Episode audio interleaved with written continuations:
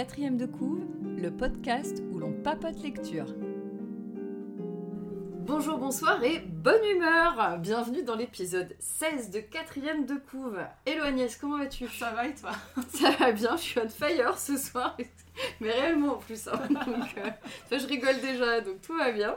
Parce qu'aujourd'hui on a une émission un petit peu spéciale parce qu'on a un invité un peu spécial, Très spécial. un invité à plusieurs têtes, un peu comme l'hydre, comme Cerbère ou comme le professeur Quirrell dans Harry Potter. Aujourd'hui, on est très très heureuse Mhm. d'avoir avec nous le mythe de la taverne.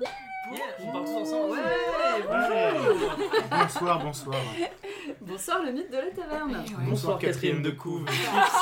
Yeah Bonsoir. Donc on est un petit peu nombreux ce soir, c'est pas habituel. Ça nous change.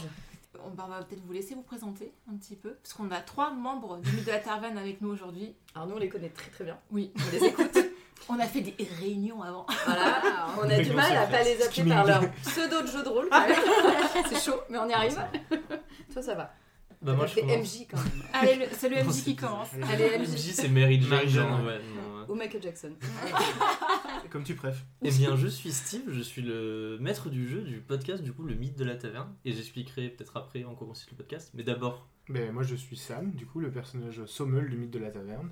Et moi c'est Camille et je joue Neptune. voilà. Et du coup le mythe de la taverne on fait un podcast de jeu de rôle parce que nous on aime bien le jeu de rôle mais on aime bien quand ça reste relativement simple et que euh, c'est pas des trop grosses fiches perso et des calculs à faire de ouf. Donc du coup on a lancé un, un podcast où on joue des parties de jeu de rôle qui s'écoute un peu comme un livre audio. Mm. Et euh, où en fait je raconte une histoire et il y a des personnages autour de la table et ils racontent un petit peu ce qu'ils font dans l'histoire. Par exemple, je dis euh, Eh ben euh, vous arrivez chez Catherine de Couve, qu'est-ce que vous faites? Et puis ils me disent Ah ben on commence à enregistrer un podcast et du coup je décris en mode Ok alors vous commencez à enregistrer un podcast, podcast. bien. Voilà, je leur fais jeter des dés et on s'amuse beaucoup.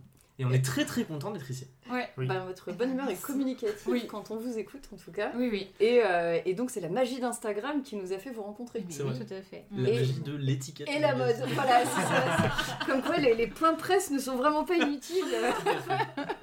et, euh, et on s'est rendu compte qu'on était tous à Lyon. Donc c'est ouais. euh, Lyon en force, même si on sait qu'il n'y a que toi qui es à Lyon Exactement. et Agnès. À Sainte-Foy les Lions. Presque. Ah bah Voilà. moi pas à Lyon. Ah là là. Voilà. Mais Non mais il y a Lyon dedans. Non mais moi je cache mes origines. euh, moi, Lyon je, moi, je cache mes origines en fait. Donc euh, voilà. C'est quoi tes origines? Non, je, je suis née à Lyon. Ah non. Le lore Catherine de Couve. euh, Mais je suis née au Creusot. Tu crois que je Big Rivileux. À. Walnut Grove. Voilà. C'est- Hein. dit. Du coup, on vous demande un- juste quel genre de lecteur vous êtes? Oui, comme, Ah. euh, Voilà. à chaque, Comme à chaque épisode. À chaque invité. Voilà. Donc Steve. on- Ah bon, c'est moi qui commence. Allez, on refait. Euh, C'est-à-dire quel genre?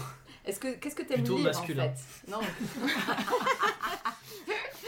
qu'est-ce que t'aimes lire comme style de livre? Est-ce que t'as un genre euh, de prédilection ou pas du tout? Alors, avant, je lisais beaucoup plein de trucs différents. Et en ce moment, euh, depuis un petit- une petite année, je suis à fond euh, fantasy et SF. Euh, et ça a été déclenché par le film Dune au cinéma. Parce que je voulais absolument lire le livre avant d'aller voir le film. Et du coup, depuis, en fait, j'enchaîne euh, plein, plein, plein de le, grands classiques le de film SF. de quelle année Le, bah, pas le film qui est sorti l'an dernier, du coup. Ah récent. oui, donc pas le vieux. Non, euh, pas le David Lynch. bizarre, ouais. non. donc voilà, donc j'ai lu Dune et euh, après j'ai enchaîné euh, plein de trucs. Mais voilà, je suis en ce moment très SF fantasy en ce moment. Ok. Et bah je vais pas être très original, mais comme Steve. Sauf sauf que moi ça vient pas de Dune, ça vient plutôt de mon adolescence. J'ai jamais aimé lire des classiques et on m'a toujours forcé à en lire. Ouais. Donc je me suis retrouvé dans la SF et dans le fantastique et dans la fantasy, euh, notamment grâce au cycle de Terre-Mère de Ursula Le Guin. Je lis aussi pas mal de comics et un peu de manga. Ah alors. euh, Vas-y, je suis euh, je suis pas comme mes deux compères. Euh, moi je lis quasiment pas parce que j'ai pas trop le temps de le faire parce que de par euh, voilà mes activités, je suis un peu obligée de lire et pas forcément que des trucs qui me plaisent. Du coup, euh, j'ai peu pris le temps de lire dans mon temps libre. Mais sinon, ce que si je dois lire, enfin parce que j'ai envie, pas parce qu'on m'oblige, pour un podcast, j'aime beaucoup les, les romans policiers et à chaque fois qu'il y a des intrigues et des énigmes, voilà.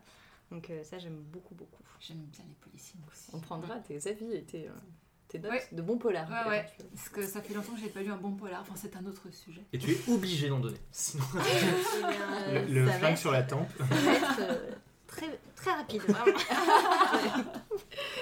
Bah, en tout cas, merci de participer tous les trois à donc quatrième de couve. Donc on a fait une lecture commune à 5. Ouais, c'est ouais. euh, c'est pas mal, hein Ouais. on est, euh, avec un seul livre, c'était Ouais. avec un seul livre. que vous avez choisi. On vous a laissé choisir. Que Steve a choisi. Ah, tu balances, ça y est, donc c'est Steve. Donc c'est de la fantaisie. On n'arrivait pas à se décider. Voilà, allez, bam. Alors, c'est Steve qui a choisi parce que. euh, Bah, tu a- vas nous dire pourquoi euh, t'as choisi le livre d'ailleurs, et Ouais. on, on va introduire le livre. Donc avec vous, nous allons parler jeux de rôle, lecture, fantasy, comics et de plein d'autres choses. On va partir en voyage à dos de tortue aux confins du disque monde. Car le livre que vous nous avez proposé, donc que Steve a proposé, pardon, c'est La huitième couleur de Terry Pratchett. Oui. Donc je vais laisser Agnès lire la quatrième de couve. Ah, on va enchaîner. Comme le nom du podcast. C'est dingue ça. Incroyable. C'est- ouf. Eh, presque comme si c'était fait exprès. C'est foufou. C'est hein. dingue, hein C'est fou, on a tellement cherché ce on va, voir sur... on, va, on va voir sur la même quatrième de coupe du coup. Ça, c'est Ah une- oui, ça, c'est un bon exercice. ce qu'on aime bien aux ça. éditions pour le coup, donc c'est aussi sympa de comparer. On aime bien comparer. On aime les bien éditions. comparer les éditions. ouais. Alors, dans une dimension lointaine et passablement farfelue, un monde en forme de disque est juché sur le dos de quatre éléphants, eux-mêmes posés sur le dos d'une tortue. Alors, je vais sûrement mal prononcer le nom de la ville. À Ankh-Morpork, l'une des villes de ce disque-monde, les habitants croyaient avoir tout vu. Et deux fleurs avaient l'air tellement inoffensifs, bonhomme chétif, fidèlement escorté par un bagage de bois magique circulant sur une myriade de, de petites jambes. Tellement inoffensif que le praticien avait chargé le calamiteux sorcier Rincevent de sa sécurité dans la cité quadrillée par la guilde des voleurs et celle des assassins, mission périlleuse et qui va les conduire loin, dans une caverne de dragons et peut-être jusqu'au rebord du disque. Car deux fleurs appartenaient à l'espèce la plus redoutable qui soit, c'était un touriste. Musique dramatique. Tan, tan, tan. Euh, on a presque la même couverture, sauf Ouais, qu'on a, on a moins de détails. euh, Ouais, de ouf. D'accord. Ok. Il y a des moments qui manquent. Ah ouais. Voilà. Moi j'ai Et ça rattrape. exactement la même. Ouais, Oui. non, mais je Ouais. pense qu'on a la même, même euh, édition, Elles ouais. sont assez proches, nos éditions. Et vous, vous avez une édition plus récente, du coup, Ouais. c'est ça Oui, les c'est garçons 2021. Mais alors, Faudrait qu'on regarde moi- si la traduction est aussi la même. Oui, je pense que c'est pas la pense même que- traduction. Ah bon ouais. Mm. Ah bon Ouais, attends, On sait jamais. là. Ah, Parce bah, que des fois, c'est là où t'as des détails. euh, Traduit de l'anglais par Patrick Coulon. Cou- Couton, moi j'ai. Couton Ouais, C'est un Patrick aussi c'est le cousin. c'est- Est-ce que c'est une erreur de frappe Patrick Couton. Moi j'ai Coulon. Patrick Couton. À mon avis, il y a des erreurs de À frappe. mon avis, c'est un cousin. Coulon, hein Oui. Bah, Ah oui, non, mais c'est Coulon. Ah, mais- Couton.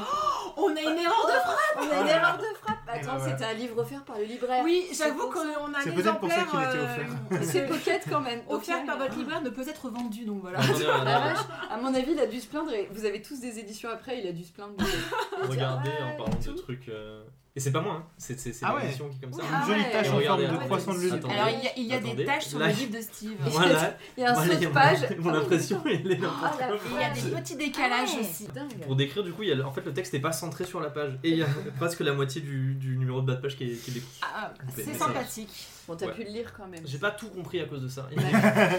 Il manque des phrases.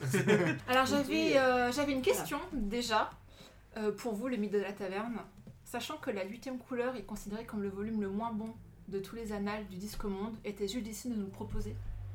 Oh. C'est le moins bon. C'est considéré comme étant le moins bon. Les deux premiers, ouais, c'est considéré comme les moins Ah intéressants. bah ça explique Eh beaucoup bah, de choses. Voilà, voilà. Ah je, bah, sens que, je bravo. sens qu'on va arrêter le de la taverne après. Alors moi, moi j'ai une question. Est-ce que ah, que Agnès, tu l'avais déjà lu si Alors moi je l'avais déjà lu quand j'étais au lycée, donc ça remonte.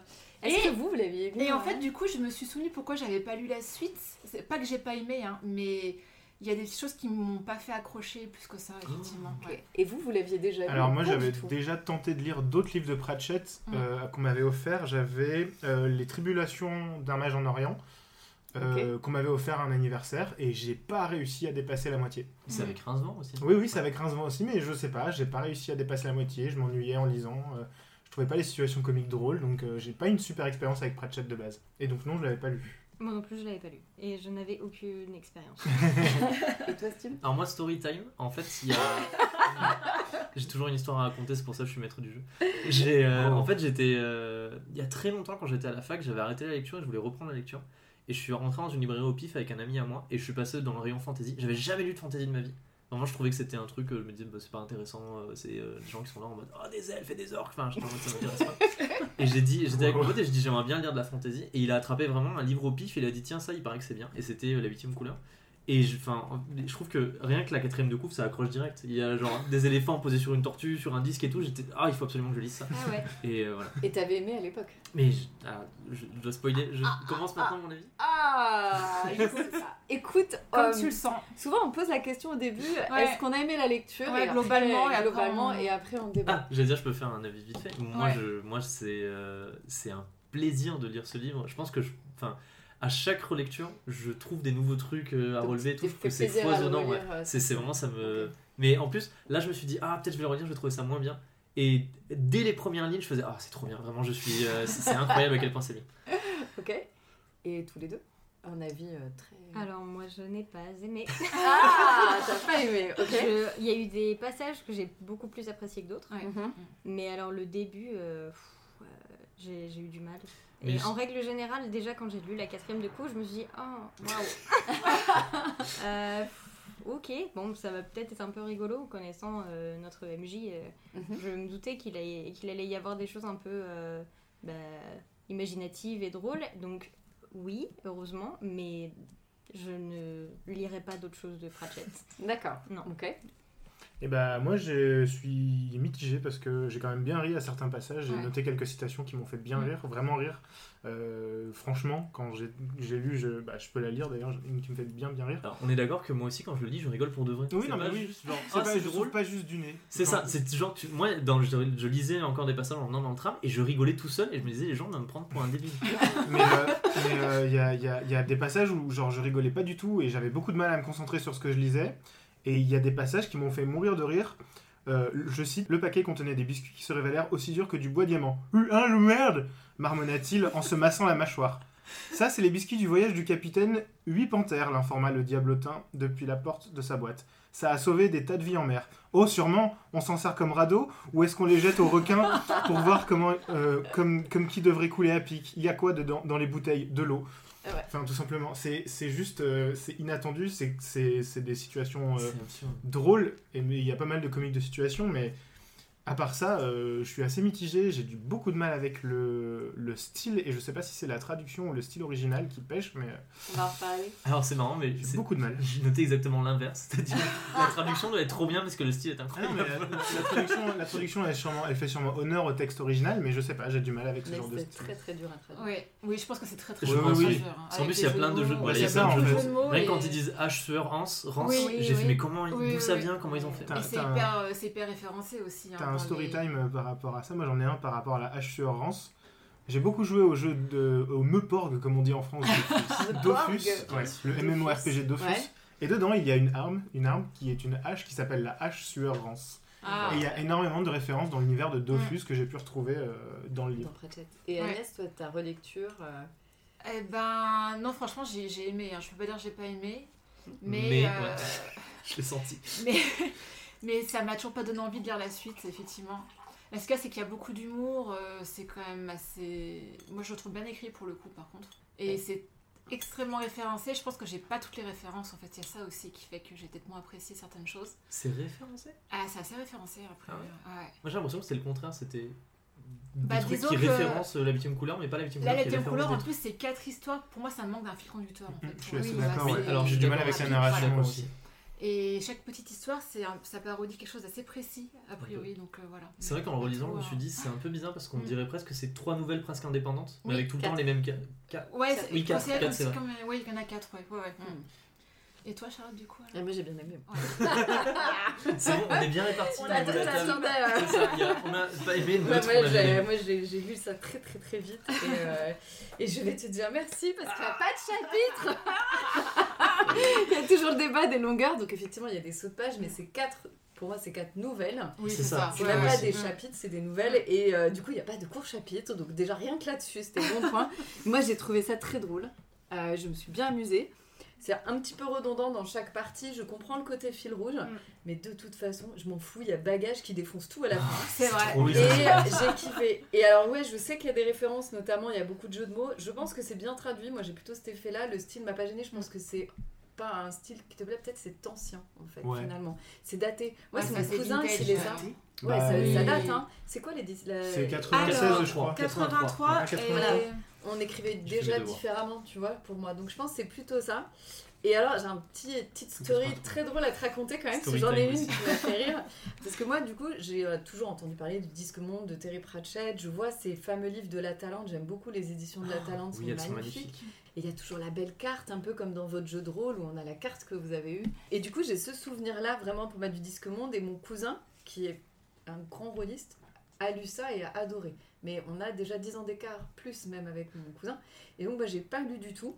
Mais par contre, fun fact, j'ai joué dans les années 90 au jeu vidéo Discworld. Oui. Ah Pourquoi oui, j'ai je que à ça donc sur PlayStation Parce qu'il coûtait pas cher d'occasion et que j'étais en déj de jeu. Et du coup, j'ai eu vachement de mal à appeler bagage, bagage puisque pour moi, c'est luggage. Le jeu était en anglais. Ah oui. Et c'est pas Rincevent, c'est Rinswin. Oui. Voilà. Mais donc pour moi, de toute façon, bagage, il pète tout à la fin. Et ça, de toute façon, c'était priceless. Donc j'ai aimé. Et donc j'ai une petite pensée pour Hélène, euh, notre copine du club de lecture, là, qui est autrice, qui adore Pratchett. Ouais. Ah, Et qui Ah ouais, pourtant m'avait dit Ah, c'est pas le meilleur. ah, je- je- je- je- Alors, Parce que moi j'ai lu les deux premiers, j'ai adoré et j'ai essayé d'en lire d'autres et j'ai moins accroché Ah ouais. aux autres que à Parce que même Terry Pratchett s'est dit qu'il vaut mieux ne pas commencer par les deux Sérieux? premiers. euh, Ah, je disait du coup. Ouais, oui, Malheureusement. je vais faire un petit point auteur, hein, puis beaucoup de choses. c'est rare sur un auteur.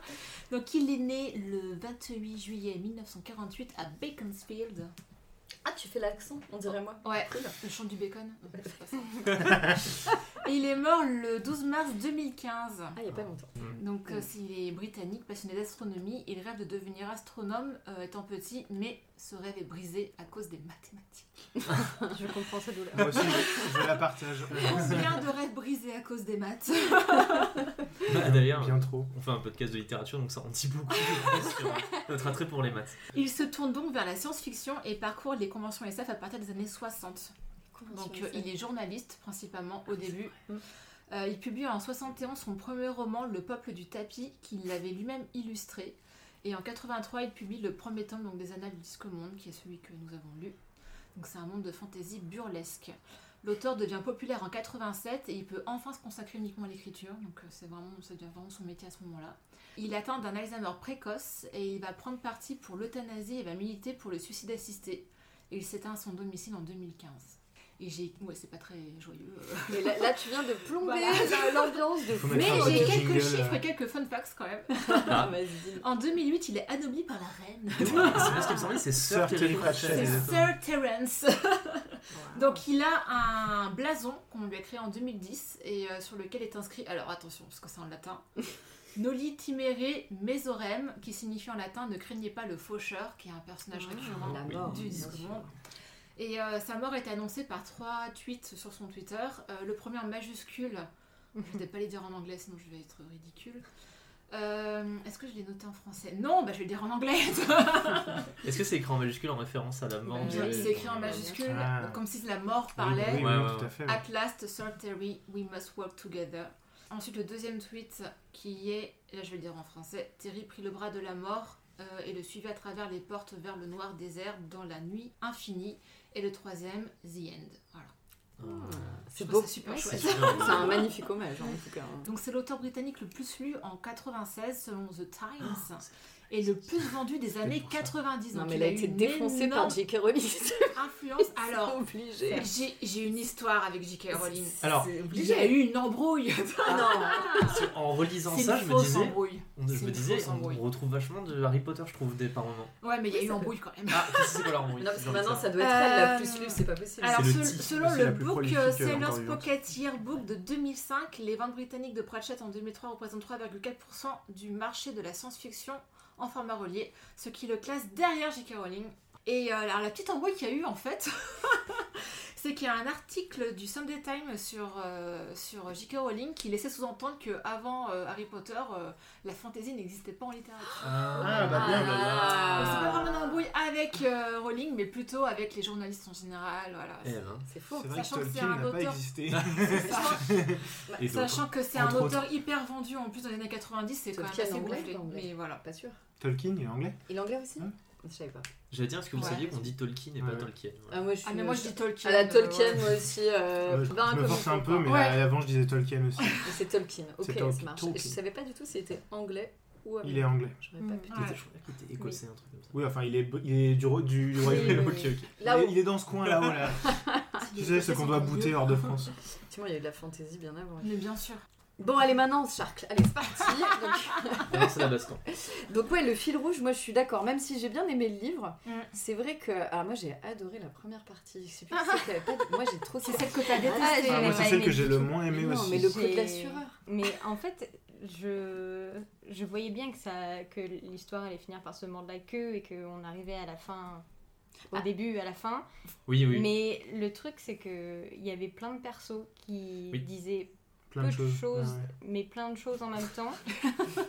Je suis d'accord. En fait, C'était euh, assez euh, chaotique, si je remets le. On n'a pas du tout résumé le livre. Enfin, on a Ah oui, la quatrième. où, en fait, Donc là, on est en train d'attaquer les parties. Pour moi, c'est une présentation du disque monde, en fait. C'est pas vraiment.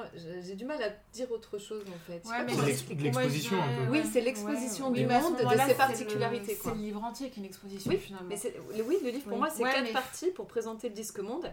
Et après ils ont mis Rincevent et De Fleurs qui sont là pour présenter. Mais pour moi c'est un peu une présentation du monde et de la manière de Bah, Bah, décrire je trouve de que c'est pas une super bonne présentation Non, parce ouais, que j'étais complètement perdu. Je, les transitions avec les sautes de paragraphes ou quoi, je comprenais pas. Bien, il y a un nouveau personnage, on sait pas qui parle, on sait pas à qui il parle, on sait pas de quoi il parle.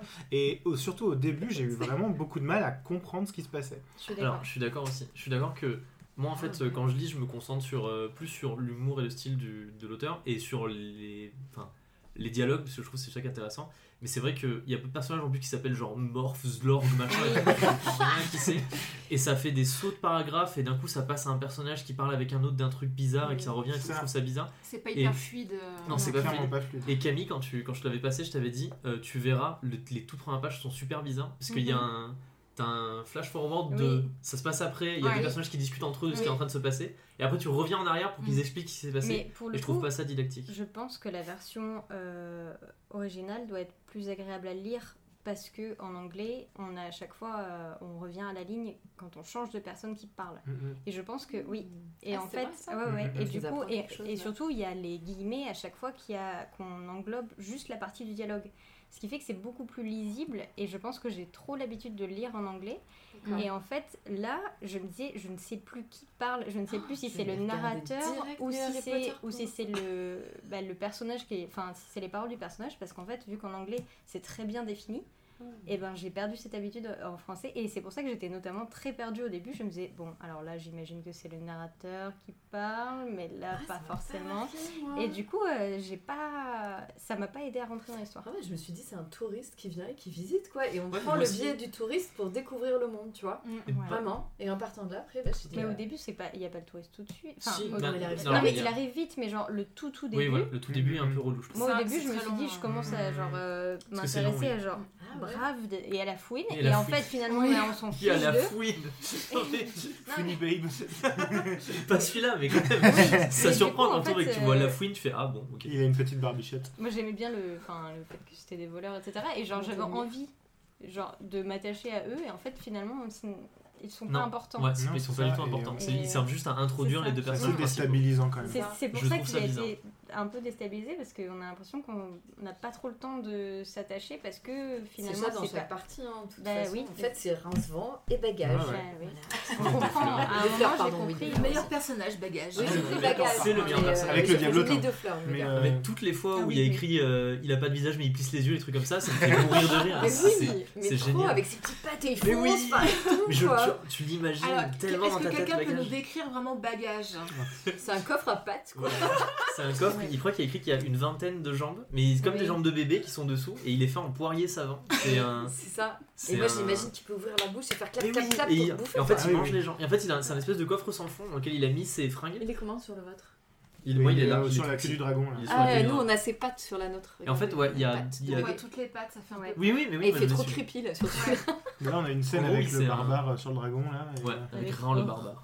Moi, le, et le monde inaccessible là. sur, la première partie, quand même, la bataille de la fin, elle est quand même épique. Ouais. Et Dans moi, j'étais là, mais on dirait une de nos parties de jeu de rôle, quoi. Bah, Mais, bah, Mais méchant, Alors, quoi. La, bataille dans l'auberge, tu l'as complètement plagié. alors- plagiat Alors, Non, mais j'ai très, très hâte qu'on Maintenant, parle des vous références, savez.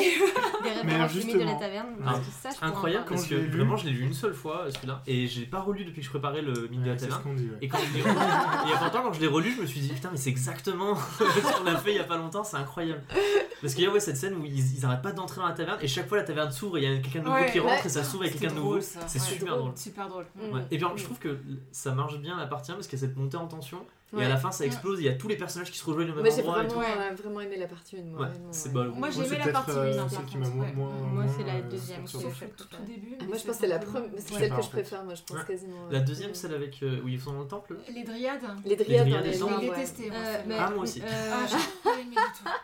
Alors Ouais, partie ouais. 2. Non, moi j'ai, moi j'ai aimé le fait qu'il y ait les dieux qui jouent au Bien dé. sûr. Oui, Ah ça oui, c'est c'est c'est ça, ça, c'est c'est- assez ça, méta c'est- quand même là Ça, c'est vraiment euh, Le des- jeu de littéralement rôle, le destin ouais. qui joue. Ah, euh, avec Alors les voilà, joueurs, oui, quoi. pour comprendre Ouais. à nos chers auditeurs, Ouais, en fait, on se rend compte qu'il y a un jeu de plateau avec des dieux Et des entités un et peu, des euh, entités, la dame, le destin, la mort. Et ils jouent en fait euh, l'histoire de nos personnages au dé. Donc un peu euh, C'est comme ça. un jeu de rôle. C'est vraiment euh, le jeu de Ça, rôle. c'est un aspect vraiment cool, je trouve. Et ça, c'est très très Ouais, cool, ouais. effectivement. Et ben, je crois qu'il y a un passage où euh, il y a. Razvan qui dit qu'il a l'impression d'entendre des Oui, dés. non mais il y a, il il il plusieurs il passages. Et à chaque fois, je me disais comment est-ce qu'il va réussir à dire il entend dés, mais genre c'est pas les dés. Et à chaque fois, il le dit d'une manière différente. Et justement, c'est vachement cool. Voilà. J'aime ouais. beaucoup ces... ça. C'est, euh, Du coup, on n'a pas expliqué l'histoire. Non. Toujours pas. Ah, en partie. Mais est-ce qu'il y a vraiment une histoire Bah, c'est du coup, ça, oui, ouais. bah, plus des péripéties qu'autre chose. Oui, Et alors, avec des différentes parties voilà. du monde qui sont présentées Mm, quand mm, même. mm. Pour moi, Non. c'est ça. Et les personnages, bah, c'est le touriste qui débarque. Voilà. Il a trop de sous par rapport aux autres. En fait, il est pas riche dans son monde. C'est un peu comme toi quand tu vas en Afrique. C'est Ah, d'accord. Non mais, mais je t'assure. On parle vécu- là-dessus. Non, non, je parle pas là-dessus, mais, Mais non, vécu c'est d'être vécu, c'est oui. exactement ça. Genre quand tu vas au Maroc ou quoi. Et Exact, euh, c'est tout à fait ça. Et du coup, euh, il va visiter euh, bah, Ankh-Morpork parce qu'il en a entendu parler. Sauf que c'est un, c'est un coupe-gorge. Ah, C'est un, c'est Voilà. un coupe-gorge et lui, il est un peu stupide aussi. Et puis, hein. Il est très stupide, on Il peut. Il paye trop les gens. Il est extrêmement optimiste. Ah, il est très optimiste. Et il est assureur. Oui, il assure. Et donc c'est lui qui va provoquer quand même euh, bataille terminale. Ouais. Donc, euh, Et il est persuadé que son argent vaut rien, du coup il le distribue euh, et tous ils sont émerveillés parce que c'est des grosses pièces en or. Et ils ont Voilà. jamais vu ça de leur vie. et ils courent tous après. Voilà. Et c'est super drôle au début parce qu'il a un petit, il a un petit livre parce qu'il sait pas parler la langue et à Oui, chaque fois il lit en fait la page entière de ouais. ce qu'il a envie de dire. Il c'est est le. Araps Il dit je cherche euh, une taverne ou une auberge ou machin et tout et il, il dit Il une des liste de trucs. C'est très drôle. Et chaque fois les gens ils leur ils font ah bon tout ça? Et c'est super drôle. Mais Et- il m'a fait penser un peu mais, euh, à un gros cliché, mais aux touristes japonais qui vont en France aussi.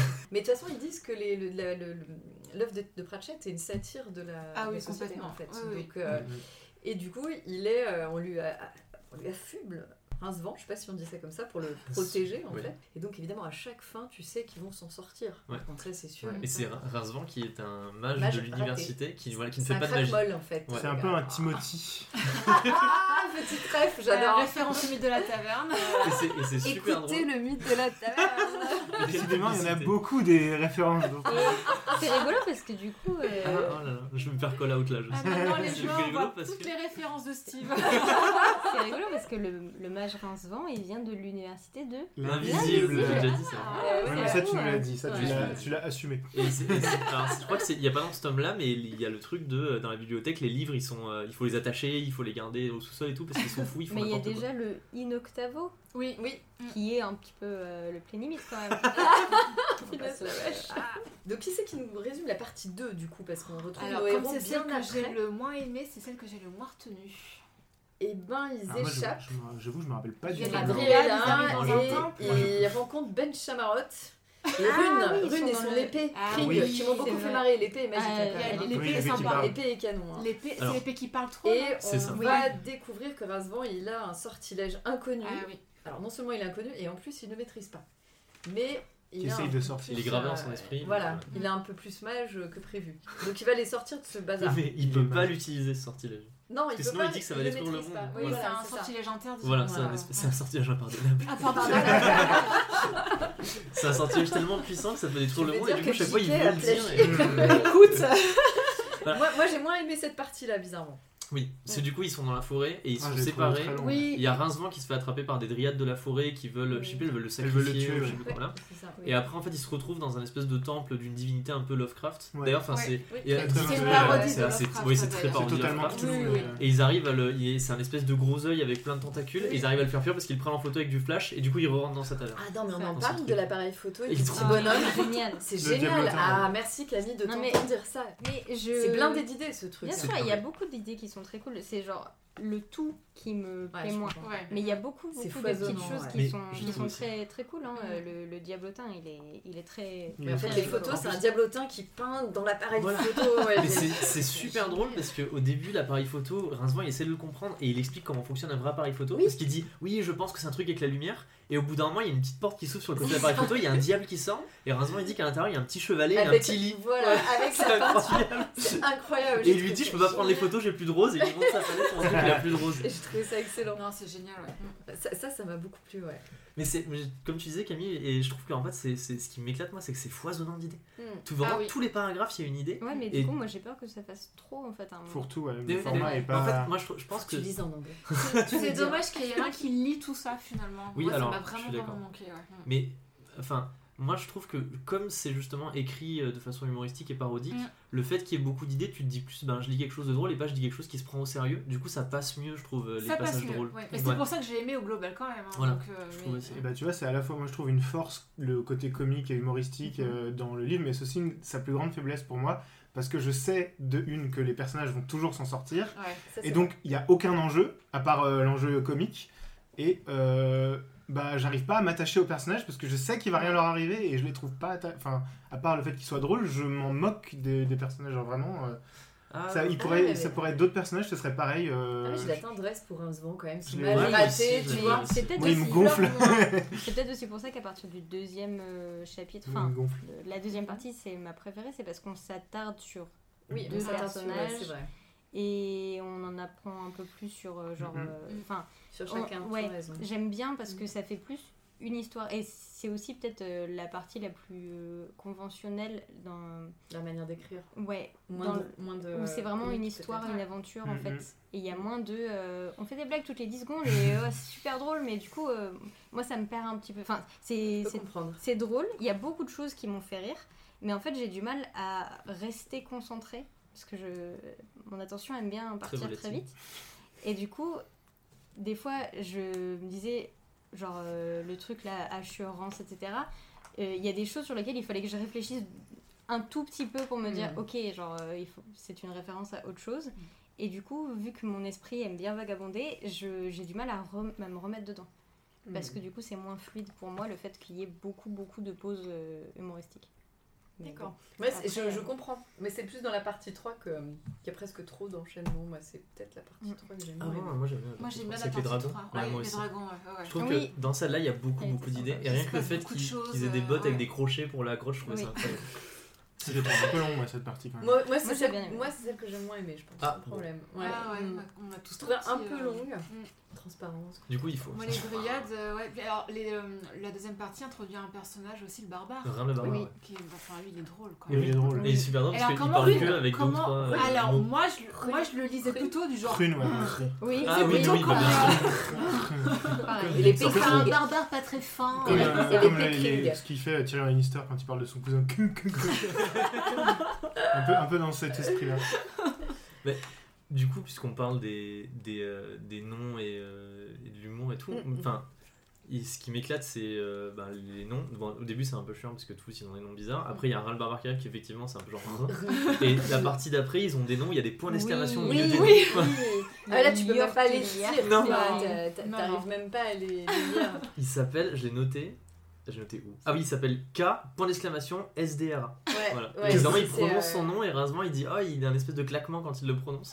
Et tu comprends que le point d'exclamation se prononce dans le nom. Ouais, Ouais. c'est ça. K On peut faire un débat.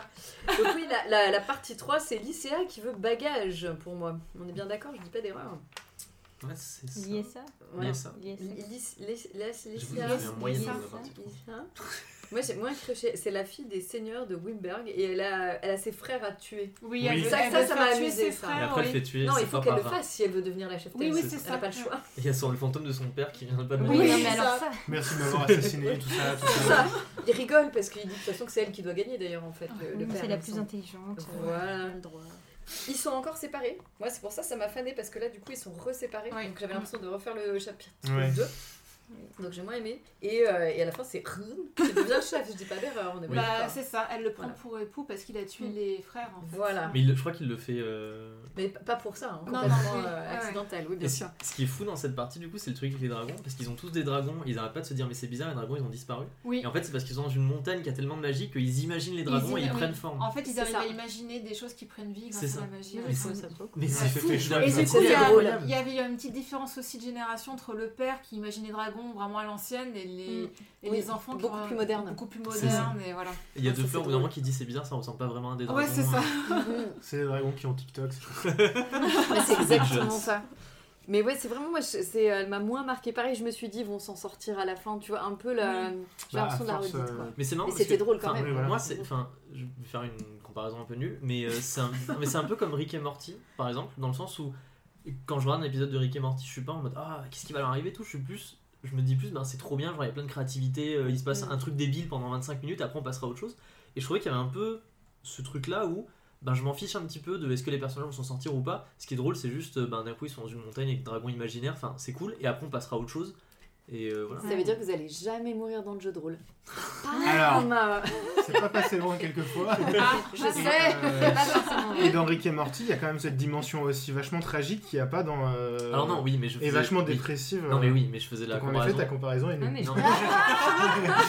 je quitte le podcast. Non, je, je fais la comparaison dans le sens où bah je- Oui, je j'en ai rien à faire de voilà, je, je me dis pas euh, C'est pas ça qui te, qui te tient. quoi. Non, c'est pas ça peut-être ça. en fait. Moi je m'attendais à avoir plus un récit d'aventure Ouais, euh, pour de vrai. Ouais. mais alors Si je connaissais Et en fait, côté- j'avais- pour espoir que ça devienne euh, un récit d'aventure.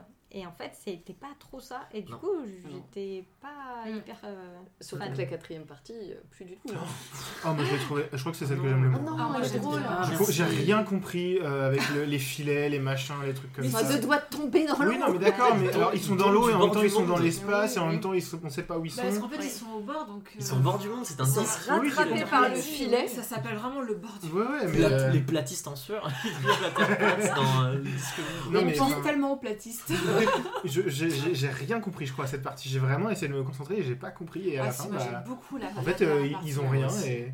Alors qu'ils étaient à deux doigts de mourir comme d'habitude. Bah, Dans ça, la ouais. dernière partie, du coup, il y a euh, dans le ah, comment c'est cru comment c'est C'est ça Krul, s'appelle oui, c'est Krul, Krul, c'est ça ouais. où il y a des espèces de magiciens astrophysiciens qui en fait veulent faire descendre comme un vaisseau spatial Oui, euh, long Ils veulent les corde. sacrifier. Ah oui, ils veulent les sacrifier. Oui. Ils veulent les sacrifier parce qu'ils ont pour projet de faire descendre comme un vaisseau spatial pour savoir de quel sexe est Et la, la tortue, tortue. sur laquelle le monde est ah, posé. ça, ça m'a fait mourir de rire. Je t'avoue, moi, j'ai- moi j'ai trouvé ça très drôle. Parce qu'il y a plein, il y a plein de, c'est super drôle. Il y a tout le temps plein de trucs de scientifiques qui se posent des questions bizarres. Ouais. Sur Et ils, se, voilà, et ils se demandent de quel sexe est la tortue sur laquelle est posé le parce qu'ils disent ça va poser problème le jour où ils vont rencontrer une autre tortue Oui. qui vont s'accoupler parce que ça risque d'écraser le disque. Ça, c'est hyper drôle. Voilà. Ça drôle. Et donc du coup ils veulent envoyer une navette euh, par-dessus le Mais bord du ça, on a du mal aussi un peu imaginer qu'au-delà de ce bord, il y a l'espace finalement. Oui. Il y a le néant, c'est pour ça que j'ai voulu le dessiner. Ouais. J'ai pas fini mon dessin, mais spoiler. Mais hein, J'aime bien, il y a il y a des filets qui Mais, retiennent. euh, Oui, il y a des filets Dès qui retiennent Dès que ça a commencé, j'étais là, faut que je dessine ce truc. Alors j'ai trouvé des dessins, mais euh, faut que je comprenne.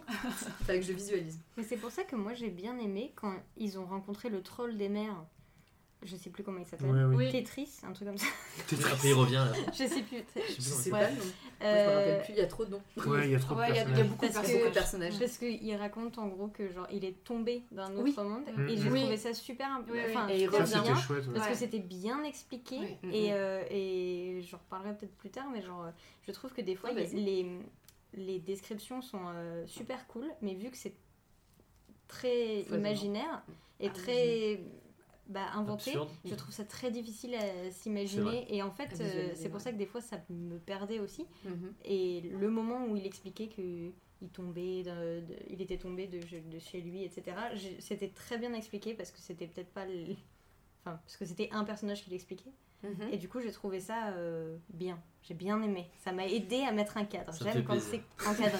Non, mais j'ai trouvé ça. euh, Et puis du coup, c'est Bagage qui les sauve. Il y a Il une forme qui arrive, cette description là, où tu te dis, il y a un Chaque truc fois qu'il arrive, c'est fou. Il y a un truc qui arrive qui est en train de tout défoncer et en fait on se rend compte que c'est Bagage qui, euh, qui Ouais. vient chercher son, Mm.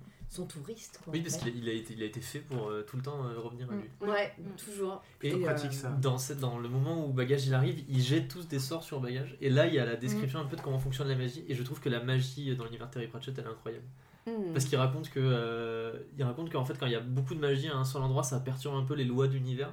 Et il dit qu'il y a des euh, genre il y a des euh, comment on appelle ça, des petits cubes en plomb qui se mettent à tomber. Et il dit qu'il y a des triangles à quatre côtés. Et ça je trouve ça trop drôle.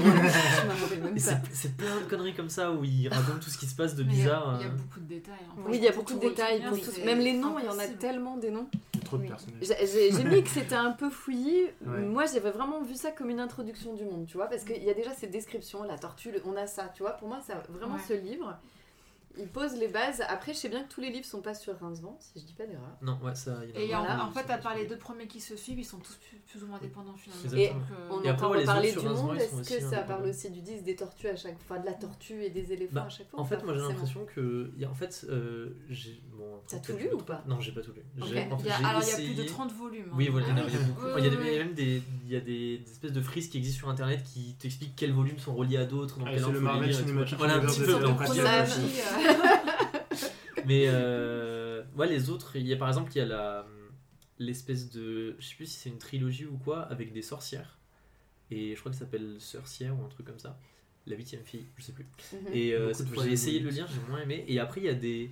Il y en a qui sont indépendants. Par exemple, Elric, qui est un petit peu après, ça parle de Rincevent, mais c'est un peu indépendant. Genre, c'est vraiment. Pareil, c'est, il fait 250 pages, il est très court. Et euh, c'est une aventure avec Rincevent et un gamin qui est démonologue. Et ça se termine à la fin, et voilà. Mais c'est vrai que c'est très court, c'est vrai qu'on n'a pas Oui. parlé de bien ça. ça. Ah oui. C'est Mm. vraiment un livre qui était euh, hyper agréable à lire et très court. Ah, euh Peut-être que tu as mis 300. plus longtemps, t'en avais marre, Camille, mais moi j'avoue que j'ai dévoré. Hein. Je, Ouais, je bah, bouffais les parties. euh, Je trouve aussi. 268, moi, je peux- Ah, il est super Il vite. est plus épais, 266 pages. quand, quand tu me l'as passé, j'étais là, euh, chaque jour je Mm. lisais une partie, enfin même pas en 3-4 jours, c'était plié. Ouais, quoi.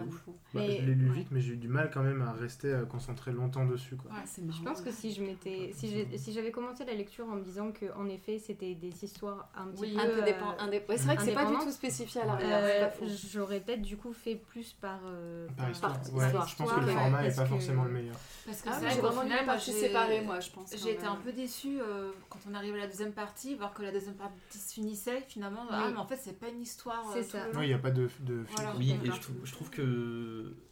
En fait, je me rappelais pas vraiment de ça, mais en le relisant, je me suis dit c'est bizarre parce qu'à la fin de la partie 1, il n'y a pas vraiment de truc pour enchaîner sur la 2. Non. Juste ils sortent Non, de ouais, l'histoire, ça. juste sortent de la vie. ouais. Et en fait, il n'y a rien ouais, Oui, qui dit rien, bah, ils ouais. doivent aller à un endroit où ils doivent faire quoi. Juste en fait, ils déambulent dans le monde et il leur arrive des Ouais, choses. sans transition football. Quoi, Et je me disais, c'est vrai que c'est c'est vrai que ça aurait été bien de leur donner une espèce de quête en mode faut aller là ou faut faire ça ou faut faire ci parce qu'ils ont pas vraiment de but et c'est vrai qu'au bout d'un moment tu te dis mais Bah, c'est il y a peut-être le personnage de la mort qui, qui Oh. Elle je, l'imagine tellement attendre le coin de la, de la pièce avec Rincevent, cette mort, tu vois. Je l'imagine, et à chaque fois, il y a la carte Oui. qui est là. Un peu comme Poulvord quand il est déguisé en mort et qu'il va dans les hôpitaux. Je sais pas si vous avez vu ce sketch de Monsieur Manhattan. Alors, il y a un sketch, Monsieur Manhattan s'appelle. Poulvord a fait un truc qui s'appelle Les carnets de Monsieur Manhattan, et donc un célèbre épisode, il est déguisé en faucheuse et va se balader dans un hôpital. Donc, euh, si vous aimez l'humour Poulvord, hein, c'est arrivé près de chez vous et tout ça, Ah. et bah la vidéo. C'est pas ton truc? Si, mais c'est- il est horrible ce film. Il est horrible ce film. Bah, c'est pas mieux. Donc, j'imagine un peu la faucheuse comme ça. Oui, parce que la mort, euh, la première fois qu'elle rencontre Rincevent, elle dit non, en fait, je suis là trop tôt, euh, Oui. on doit se voir euh, vraiment au, bord de- au bord, justement, elle l'annonce, donc dès le début, on sait qu'ils vont se voir Mhm. après. Après, ouais. Et finalement, ils se voient effectivement à la fin. Mais euh, c'est pas encore là. C'est pas encore là. Parce euh, qu'un mage ne peut être tué que par la Oui. vraie mort. Ouais. Sauf qu'à la fin il ça. se fait arnaquer.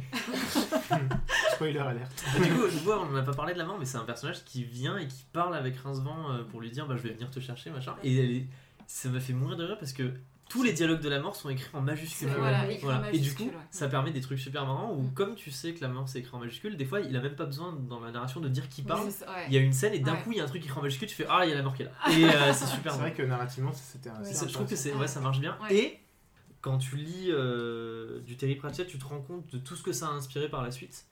Et euh, ben, je disais tout à l'heure que j'ai l'impression de trouver beaucoup d'Harry Potter dedans. Mais par exemple, moi, ça m'a fait penser beaucoup à Undertale, parce que dans Undertale, Oui. chaque personnage Oui, a oui, une police de caractère police, différent. Voilà. C'est Oui, quoi oui, c'est- C'est un jeu vidéo, euh, alors ça a été fait par euh, un gars qui s'appelle Toby Fox, qui a tout fait, il a fait tout le jeu, le scénario, la musique, les graphismes. C'est en, un peu en pixel art euh, Mhm. en 2D. Ok. Et euh, il y a deux persos très emblématiques qui sont Sans, pour le Comic Sans, la, comi- la police Comic Sans, s'appelle du nom des et Ah Papyrus de la police Papyrus, Papyrus. et ils parlent dans leur police. Voilà. Et d'ailleurs, Ah. Papyrus, qui est un personnage, c'est un squelette, Ouais, voilà. il parle tout en majuscule. Ouais. Et, il y a un- et en il fait, est très très drôle. Voilà, chaque personnage, ils ont leur. euh, quand, leur- Leur quand le texte s'affiche, ça fait un bruit genre. Et du coup, ça fait ce bruit-là, et moi, c'est cette voix-là que j'imagine ouais, je vois, je vois bien ça. Oui.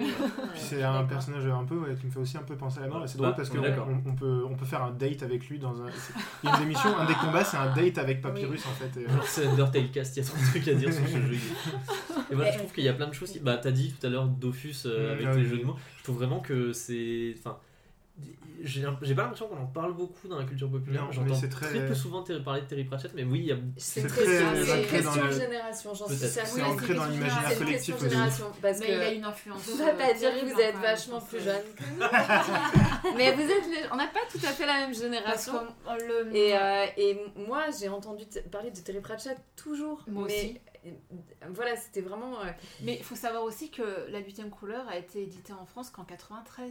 en plus. Ah. Ah, en 93, c'est assez. Donc euh, 10 ans après. Ouais. Et clairement, nous on est au collège quoi. Donc Ouais. voilà. On a, on a tout. Enfin, Ouais. moi, j'ai entendu Et moi j'ai toujours euh, entendu parler de Pratchett. ouais. Et donc, Ouais. attendez d'ailleurs, le jeu vidéo, le fameux jeu vidéo dont je vous ai parlé, c'est bien un plus. point and click. Oui. Ah. Donc du coup, c'est Mmh. pas le jeu le plus fun de l'année pour moi. À l'époque, je, je rappelle que mon jeu préféré c'est Donkey Kong Country sur euh, Super Nintendo. Excellent choix.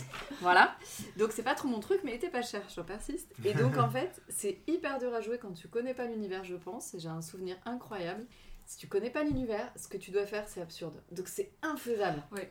Infaisable. Surtout ouais, c'est infaisable. Mais c'est l'histoire du, du livre, du coup Tu Alors c'est pas ce livre-là Ah. parce que tu n'as pas deux fleurs. Pour moi, c'était vraiment. euh, mais je pense que je suis pas allée très loin. Mais ce n'est pas l'histoire du livre, j'en suis quasiment sûre. Mais qu'est-ce que c'était dur à comprendre. Il est très connu, il voilà. me semble, ce jeu. Ouais ouais, il est- je vois- la, la couverture quand je l'ai- j'ai tapé sur internet pour retrouver, j'étais ah et tout, et j'ai reconnu la couverture en deux secondes. Elle, elle monde en bleu, la couverture est bleue. Enfin, je me rappelais très très bien. Est-ce que je l'ai encore? Possible. Dans mon placard, On probablement. va faire du rétro gaming après. Voilà, on va faire un podcast. Retro Gaming Cast.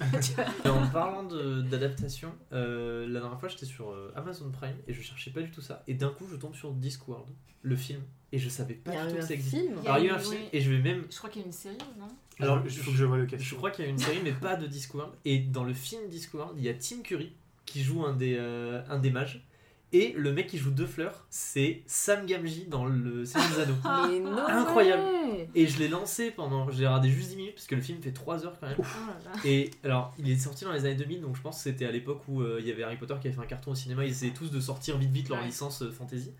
Et je trouvais ça pas trop mal. Mm. En vrai, ça- bon, il y a une vibe très film énergie 12 Hmm. qui, qui est. ça- Enfin, en plus, sur Amazon Prime, je sais pas pourquoi il est disponible que en français. Je sais même pas si c'est un vrai film. je Il y a James. Cosmo aussi. Mais il y a- il y a plein d'acteurs super connus.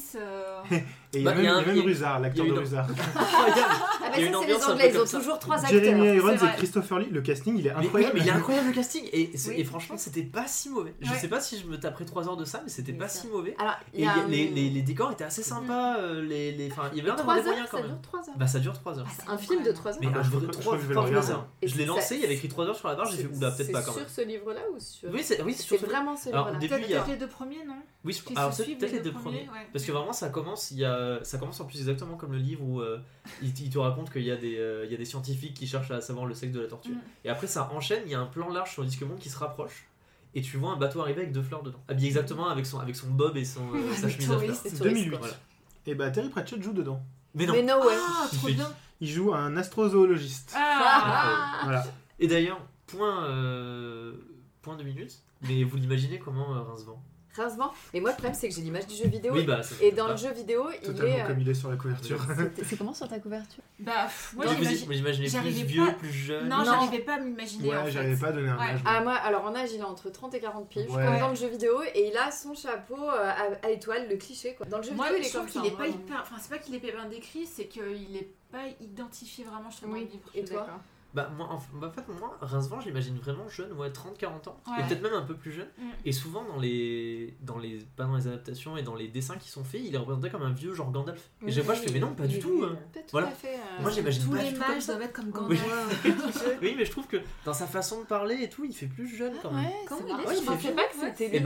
Je me suis dit qu'il était pas sur la couve. Tu sais, ça, c'est un truc qui m'a. Tu parles de sa façon de parler, il y a un truc qui m'a. Je dirais pas gêné ni dérangé, mais qui m'a un peu interloqué, c'est que Ah ouais, il y a les onomatopées qui Oui. sont écrits. Et moi, je trouve ça trop drôle. Des Et- fois, il y a juste écrit Ouais, Rincevent, Arg. Ouais, ouais, mais ça, ça me perd un peu. Je- Mais ok, très bien. euh, il est... On sait que déjà qu'il est en mauvaise posture. euh, je trouve Mais que je ça, trouve ça drôle. ajoute un peu trop. euh, Et un autre truc trop drôle, que du coup, bah, t'es en train de dire que t'as pas aimé, mais moi j'ai aimé. Non, c'est pas que j'ai pas aimé, c'est que j'ai j'ai trouvé ça un peu bizarre parce que j'ai pas l'habitude, mais après. Oui, bah, pourquoi c'est pas. vrai, que ça- c'est vrai que oui, ça, C'est ça assez surprend. Il y a plein de inhabituel. trucs qui surprennent, je trouve, dans. Disque Monde.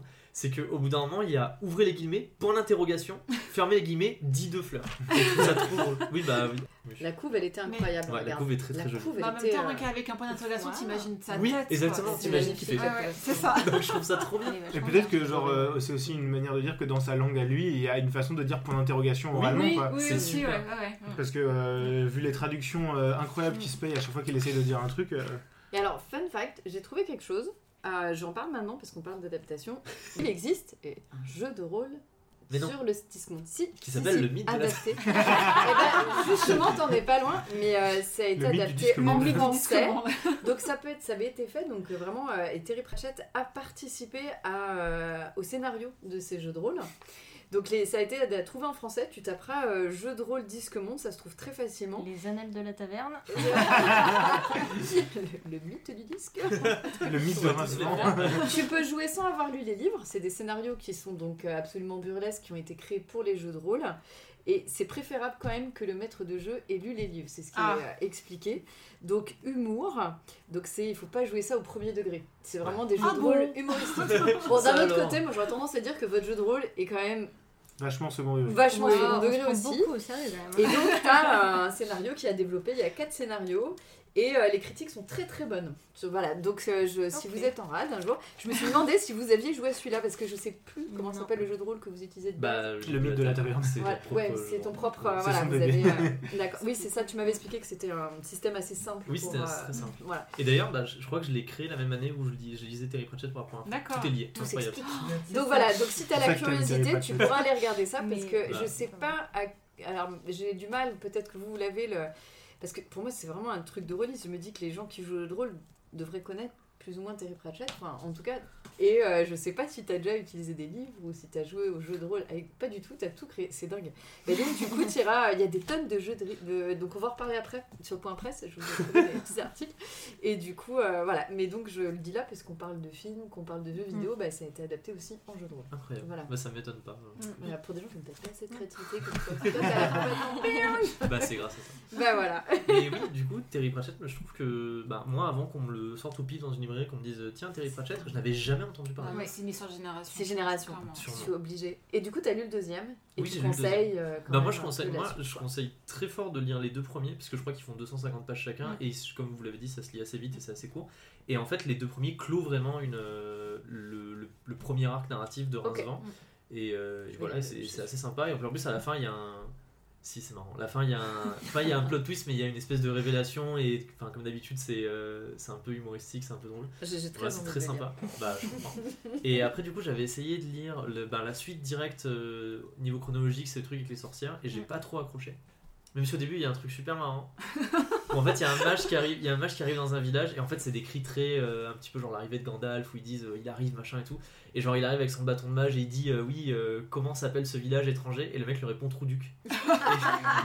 et, et juste, la réponse du mage, c'est Trou, trois petits points pour l'interrogation. Et j'en ai là en Trou. Voilà, mais j'ai pas fini celui-là. Et après, j'ai enchaîné avec Elric, qui est du coup l'aventure ouais. de Rincevent avec un, un jeune démonologue, qui est un peu pareil, qui un peu pareil que le premier. C'est-à-dire que c'est plein de petites aventures qui vivent. Parce que je crois que le démonologue a droit, a à trois vœux, et en fait, sans faire exprès, il invoque Rincevent. Et du coup, il lui demande d'exaucer ses vœux. Pauvre Rincevent. Et je crois que c'est Satan qui exauce les vœux à la place de Rincevent. Et en fait, à chaque fois, il dit genre je vais être adulé. Il se retrouve dans un, dans un temple maya où il le vénère comme un dieu. Enfin, il y a plein de trucs comme ça. Et après, j'ai lu un autre qui s'appelle Sourcellerie. Et celui-là, et ben là, je dois avouer que ça a commencé à, à trouver ses limites parce que je trouvais que même si j'aime beaucoup le style, même si j'aime beaucoup l'humour, je trouvais que ça commençait un peu à être répétitif. Mm. Et je trouvais qu'il y avait moins ce, cette surprise que j'avais eu la première fois que j'avais lu, où chaque page je me disais oh, mais c'est fou, c'est trop drôle et tout. Où je commençais à m'habituer au style et je me disais ah ben je. Pas je m'ennuie, mais presque. Je trouve ça un peu Je- Redondant. répétitif, Je me redondant. demande c'est si quelqu'un a vraiment lu tous tous les livres. Je euh, pense. sans- Hélène. Hélène. Elle les a tous lus. Mm, on Et lui bah, demandera. Pratchett Ouais, sûrement. Elle est fan. Malgré tout le mal que j'ai dit du livre, euh, mais je trouve que le monde en lui-même est Mhm. extrêmement intéressant. Ah oui, et j'en suis, euh, je suis quand même contente de l'avoir lu parce que à la fin, ça donne tout un univers euh, qui est bah, assez précis. Enfin, il est très fouillé, mais en même temps, il y a des choses extrêmement précises dans la science, enfin dans les sciences notamment, et c'est super cool. Enfin, j'ai vraiment beaucoup aimé l'univers. Et ça me donne envie de savoir d'autres choses sur cet univers, Mm. mais je n'ai pas envie de lire euh, sur cet univers. J'ai- j'ai- J'aimerais vraiment. Je- Si t'as la curiosité de le regarder en anglais, Mais je suis ouais, hyper curieuse en fait. J'ai- Tu Je- sais que j'ai jamais fait gaffe à ça. Je vais aller regarder un bouquin ce soir quoi. C'est anglais ou américain? Juste anglais. chez les anglais, on est d'accord. non, non, non, c'est anglais. euh, Et américain aussi. C'est anglais. Euh, je vais regarder ce soir parce que ça m'a jamais. Parce que je lis dans les deux langues, mais il faut que ce soit cucu. Hein, moi, tu sais, enfin, Ouais. roman, tout ça, euh, voilà. Ça passe en anglais pour moi, Mais- bah, Bridgertown en ce moment. Oui, Ouais. voilà. Mais euh, j'ai même pas fait gaffe à ça, tu vois. je, trouve ça je plus facile à lire du coup. euh, En anglais, du coup, Ouais. forcément. Ah ouais, c'est tu vois, je partage pas tout à fait ton avis pour certains auteurs. Tu parlais de J.K. Rowling tout à l'heure. J'ai lu euh, quelques tomes de Harry Potter en VO et Moi aussi. C'est nul. Genre, je veux pas me faire des amis. Ah non, alors, j'aime pas moi, du tout moi, son style. c'est J'aime pas du tout son style en C'est anglais. super bien traduit. N'hésitez pas à cancel Sam bien Twitter. traduit. N'hésitez pas à cancel Sam sur Twitter. Cancellez-moi, j'assume. Non, non, vas-y, J'aime pas le personnage et j'aime pas euh, son Ah, mais style. t'es pas un, euh, un Potterhead, c'est tout. Ah, c'est-. Nous, on est, avec Agnès. Non, si, j'adore l'univers, mais j'aime pas du tout l'autrice et j'aime pas du tout son style en anglais. Je le trouve vraiment. Ah, moi, je trouve pas fou. bien. Moi j'aime pas l'Autriche, mais ça n'a rien à voir. Et d'ailleurs, fun, fun fact, euh, vous savez qu'elle a écrit. euh, J'aime beaucoup.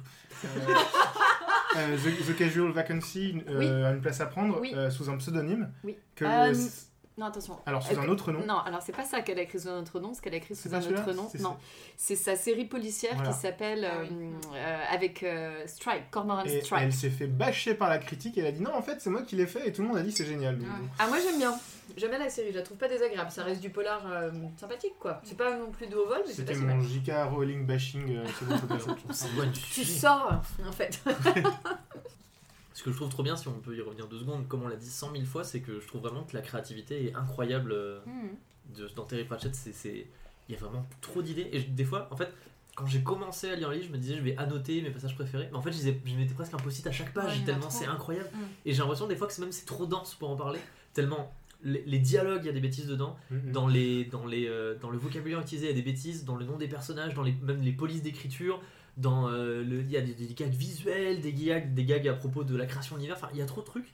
Et moi c'est ça que j'adore parce que j'ai vraiment l'impression que enfin, ça me stimule en fait énormément. Mm. Et je me dis tout le temps mais cette idée elle est trop bien, j'ai trop envie de la réutiliser, euh, c'est trop marrant la façon dont le dialogue est tourné, c'est trop marrant ce, ce truc et tout. Voilà, j'aime j'ai- j'aime vraiment très très beaucoup. Non, c'est très très riche. Oui. hein, ouais. C'est très, très, très, très, c'est ce que j'ai préféré dans le livre, en façon. Oui bah oui. C'est tout ce côté un peu Ce burlesque. que disait euh, Camille un petit peu aussi. Oui, c'est euh, l'univers. Mhm. lui. L'univers, ouais, c'est ça. Mais Vous avez d'autres choses à dire sur le livre non? Euh, je... Ah. Ah, je crois que j'avais noté un dernier truc. Vas-y, vas-y, dis-nous. veut faire un podcast entier sur Pratchett. Pra- Terrible. Pratchett On est- Cast. Non, mais je, enfin, en fait, je Épisode pourrais, spécial. je pourrais jamais, je crois, dire tout mon amour pour ce livre. et euh, Mais c'est fou, C'est vraiment, beau. de le réouvrir, je, je lise deux lignes et je faisais, ah, c'est trop bien. J'ai envie de dire ça toute ma vie, tellement c'est trop. Mais, Mais je- peut-être quand- Non, vas-y, pardon. peut-être qu'aussi en tant que maître de jeu, tu... il y a des choses qui te parlent. Par exemple, toi, dans la mer, dont il a construit son univers, ça te parle peut-être plus qu'à nous aussi. Peut, je sais pas. Peut-être. Si, peut-être, je, je saurais pas dire, mais, mais comme, enfin, je le dis tout le temps, à pratiquement euh, un épisode sur deux à la fin de, quand on fait notre podcast, le Milieu Taverne, je dis, lisez Terry Pratchett, c'est trop bien et tout. Parce que je- il y a beaucoup d'inspiration que je, je tire de Mm. Terry Pratchett, et je trouve que c'est, c'est, euh, il a ce truc de, ça se prend pas du tout au sérieux, Mm. mais en même temps, je trouve que ça peut presque se lire comme une vraie œuvre de fantasy par Mm. moment, Oui. tellement c'est, tellement c'est bien écrit, alors que pourtant c'est tout le temps des conneries. Et c'est ça que j'aime beaucoup. Et euh, les personnages euh, tout à fait burlesques et qui ont tout le temps des réactions euh, un peu ben, à la fois humaines et un petit peu absurdes, je trouve ça trop bien. Et quand il fait des anachronismes ou des, Oui, des oui. choses un peu bizarres, Mm. bien. et, et rien que l'appareil photo, quand le démon sort et dit j'ai plus, j'ai plus de peinture et qu'il rentre, c'est, vraiment le genre d'humour qui me parle. quoi. Le moment où ils sont dans un avion, Ah oui vraiment où d'un coup ils sont dans un Il y a un Oui, avion. moment, dans il un change, avion. une- comme s'il changeait de dimension un Oui. peu, et il Ils- se retrouve dans un avion. Ça et ça prend, que- ça prend quelques lignes Ouais, seulement. ouais, c'est pas très long voilà. et à un moment ils sont C'est en plein milieu et- de, de l'action tu sais pas, enfin voilà, Ils c'est se sont là. rencontrés et- à ouais. l'aéroport. Et... Enfin, Oui, oui. ça n'a- ça Oui, parce c'est qu'il très vrai qu'il rigolo. change de dimension. voilà. Mais c'est c'est l'humour qui. On parlait justement d'enregistrer de euh, La Cité de la Peur et tout. Je trouve que c'est. Enfin, il y a, on retrouve légèrement ce même type d'humour absurde, ouais, totalement absurde et euh, un, un peu drôle. assez anglais. Oui, un humour très Ouais, anglais. c'est ouais. trop. Moi, vraiment, quand il y a écrit Mm. juste point d'interrogation fille coqueluche, je pourrais tout le temps rire de ça. Moment, dans le, je crois que c'est dans le 2, dans le deuxième tome, il y a écrit, euh, il y a écrit le bagage euh, ne dit rien. Et Rincevent il dit ouais mais tu veux que je fasse quoi? Et juste après il écrit le bagage ne dit rien mais plus fort. C'est- obligé que ça me fasse rire. Enfin n'importe quel moment dans ma vie, n'importe quelle époque c'est super drôle je Mm. trouve. De toute façon, je pense qu'il est encore toujours très lu et très vendu en fait. Oui, tu vois, même si oui. tu disais les chiffres que tu avais récents. Oui, euh, mais voilà. je pense Après, c'est des chiffres anglais, c'est sûr qu'il est Bah, après, plus tu- populaire en Angleterre Tu aussi, vois, hein. Mm. si je connaissais pas trop avant. euh, Ouais, en France, probablement que. Mais moi, je sais qu'au lycée, euh, tout, le monde- tout le monde connaissait Pratchett. hein. Mm. Ah ouais, ouais. Et dans les librairies j'ai pas l'impression que c'est mis en avant euh, Mais plus que ça. Parce que ça commence à dater. après, maintenant. ça, Ouais, ça date, commence ça à date dater. et les- peut-être que les libraires pensent que c'est un petit peu passé de mode aussi. Oui, je pense. Et puis Puis il y a eu beaucoup de On a eu beaucoup de fantaisie fantasy dessus, hein. depuis, mais c'est Ouais. c'est Puis t'as bizarre. du que- raz-de-marée, genre Lord of the Rings, Oui. qui, Oui, qui oui, embarque oui. tout. Oui c'est vrai qu'il y a beaucoup. On a euh, du euh, Game of Thrones qui est arrivé, et pourtant c'est Ouais. pas de l'humour justement. Mais oui, c'est mais pas c'est la ça. même. Mais- euh, mais C'est que c'est c'est pas le même créneau. Justement, je crois que Terry Pratchett un peu plus au sérieux que le. Justement, Terry. Pratchett, je Mhm. crois qu'il a écrit pour expliquer que la fantasy, ce n'était pas que du sérieux. Oui, je crois bien qu'il y a ça derrière son livre. Il me semble l'avoir lu. Et, euh, et du coup, c'était pour montrer que la fantasy, ça pouvait aussi être amusant Mhm. et un monde euh, complètement fou. Justement, se servir de la folie d'un monde de fantasy pour faire plutôt de l'humour qu'un Tolkien euh, avec des enjeux. Oui. Sans dire que le Seigneur des Anneaux, c'est nul, c'est pas ce que je pense du tout. Mais c'est quand même plus dur à lire. Mais c'est- débattre. c'est sûr. je pense que je pense que c'est peut-être pour ça aussi que j'ai eu un peu de mal à rentrer dans l'histoire. Mm. C'est parce que je m'attendais à de la ouais. fantaisie un peu Ouais, plus. Ouais. sérieuse. Je savais qu'il y avait beaucoup d'humour dedans, mais en fait, euh, maintenant que je connais plus le style de l'auteur et l'univers, Tu verras un ça me donnerait autrement, ouais. ça me donnerait plus envie, par exemple, de le relire en, enfin, sous mes propres termes, euh, un genre un chapitre par un chapitre, etc. Avec un œil euh, nouveau sur, bah ok, euh, c'est rigolo, mais c'est surtout rigolo. Mais il y a quand même, mais il y a quand même beaucoup, euh, enfin un univers très riche et je pense que il faudrait que je le lise avec un œil euh, averti maintenant. Mm. Je comprends. Donc, Ouais. euh, mais c'est vrai que je m'attendais pas à ça. Mm. Mais c'est même dans les librairies, il est, enfin, au- quand il y a au rayon fantasy, vraiment, il y a Game of Thrones, Terry Pratchett et Lord of the Rings au, début- au milieu, et c'est vrai que bah, ça fait bizarre quoi, parce que c'est pas du tout la même chose. Non. Non, donc Mais ça reste de la fantasy, Oui, ça reste de la fantasy, mais Oui, c'est oui, pas euh, du tout la même chose que le reste. Quoi. Je sais pas si c'est euh, français ou pas, mais je pense que t'as des, un rayon fantasy point barre. Oui, en fait. c'est ça. Et Mais on, va je- pas, Ouais, ouais. on va pas différencier les différents genres Non, euh, dans les le genre. sous-genres de fantasy. Les sous-genres, c'est ça. Mais je sais pas si ça existe, euh, enfin ça doit sûrement exister, mais je pense que c'est le plus connu. Et quand je suis au rayon fantasy où je passe beaucoup de temps, je, je vois pas des livres, euh, parce que je lis beaucoup quatrième de couverture, c'est rare que je tombe sur des trucs qui sont très humoristiques, la plupart du temps ça se prend très au sérieux. Ah, mais je pense que c'est un des rares. hein. Oui, je- Oui, mais oui, c'est oui, pas clairement. sûr que. C'est pour ça que je m'y attendais pas du Oui, bah tout je peux comprendre. à ce point en fait. C'est vrai que Euh, j'ai pas. C'est- un livre de fantasy, tiens, c'est un peu drôle. Et c'est vrai qu'il a- peut-être un Il a peu peut-être pris ce créneau-là voilà, c'est euh, c'est un créneau qui est pris. Ça serait une bonne euh, auditeur si vous nous écoutez, que vous avez de la fantaisie humoristique autre que Pratchett. Dites-nous, parce qu'on sait pas. Mm. Parce que moi, je peux te conseiller d'autres livres, hein. Gagner la guerre. Mais euh, moi, j'insiste. Allez, j'insiste. on va revenir à ça. Allez. on insiste, on insiste. Euh, donc euh, il y en a d'autres hein, de fantasy. où- voilà. Mais je- pour le coup, euh, Ouais. humoristique, je ne sais Mm. pas. Donc, euh, Et moi, c'est ça du coup qui m'a amené vers la fantasy sérieuse. Ah, c'est marrant. ça. Voilà. Parce que, en fait, j'avais bah, dit j'avais peur de lire de la fantasy sérieuse, parce que j'avais peur que ça soit trop euh, pris au sérieux. Mhm. Et euh, bah, je me disais, bah, j'ai peur de quoi pas après rentrer. alors Euh, je sais plus.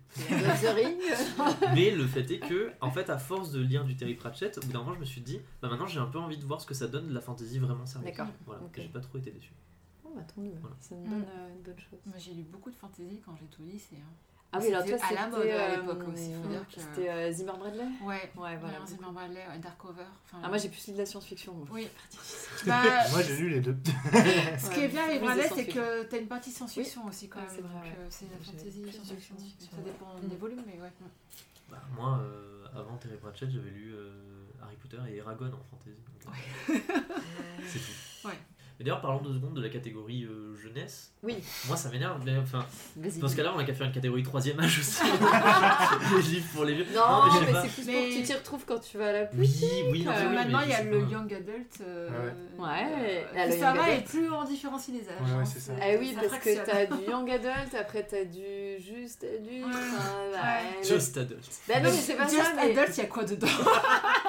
Non, mais Bridgerton ne sera pas rangé en young adult, il est rangé en romance. Parce que Et c'est notamment un peu... olé olé. Exactement, tout à fait.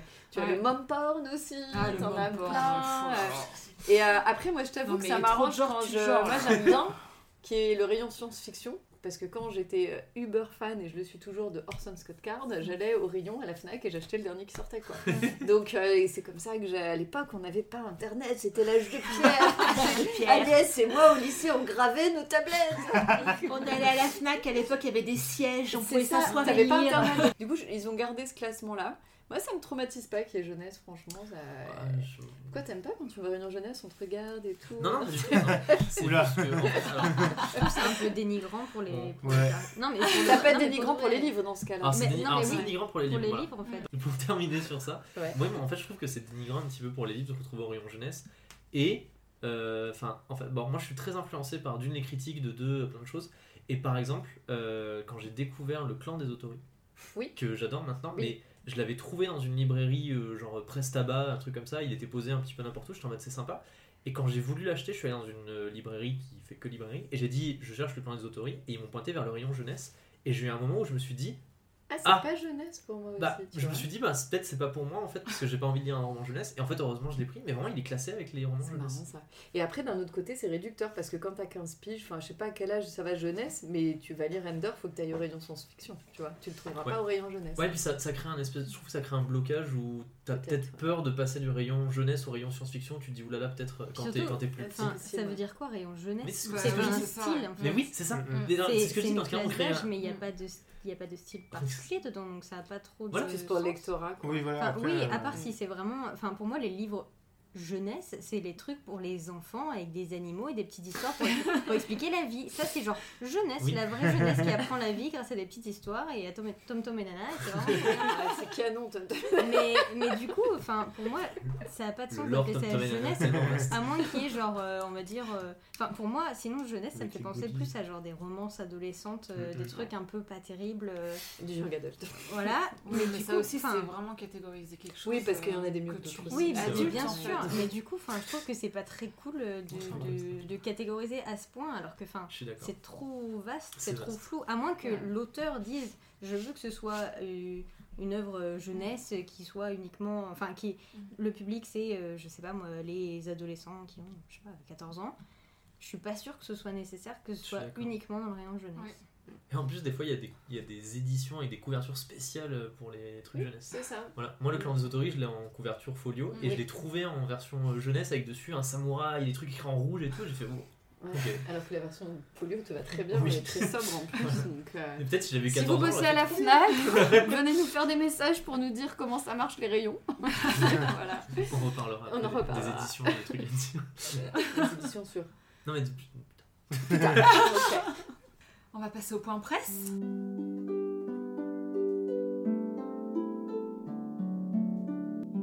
Ah, le point presse. Ouais.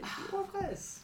Alors, le point presse. Ça a été fun, les amis. Vous savez qu'on adapte les lectures à... Donc, du coup, euh, je suis allée chercher euh, magazine, jeu de rôle, euh, tout ça, tout ça, tout ça.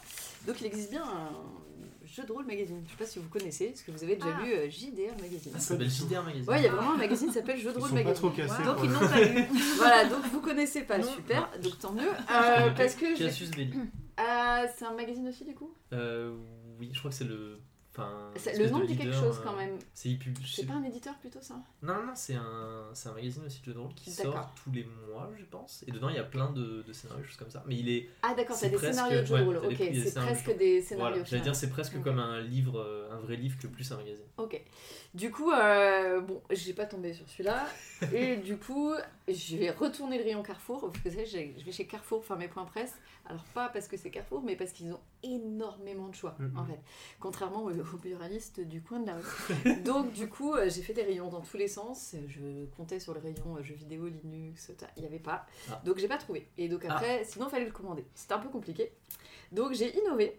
Euh, et j'ai testé euh, pour faire le point presse, j'ai quand même réussi à faire un point presse, une application de presse qui s'appelle Caféine. On m'en a parlé deux fois très récemment. Est-ce que vous connaissez Caféine? Pas Moi, je du connais- tout. Moi je connais que parce que je crois que c'est offert dans une des Freebox. Alors ça c'est possible. Alors en fait, c'est pas mal, imaginez le Spotify de la presse. En gros c'est ça, c'est 10 euros par mois et vous avez accès à de la presse écrite en quantité euh, vraiment... euh, Enfin, euh, t'as tous les, les numéros qui sortent.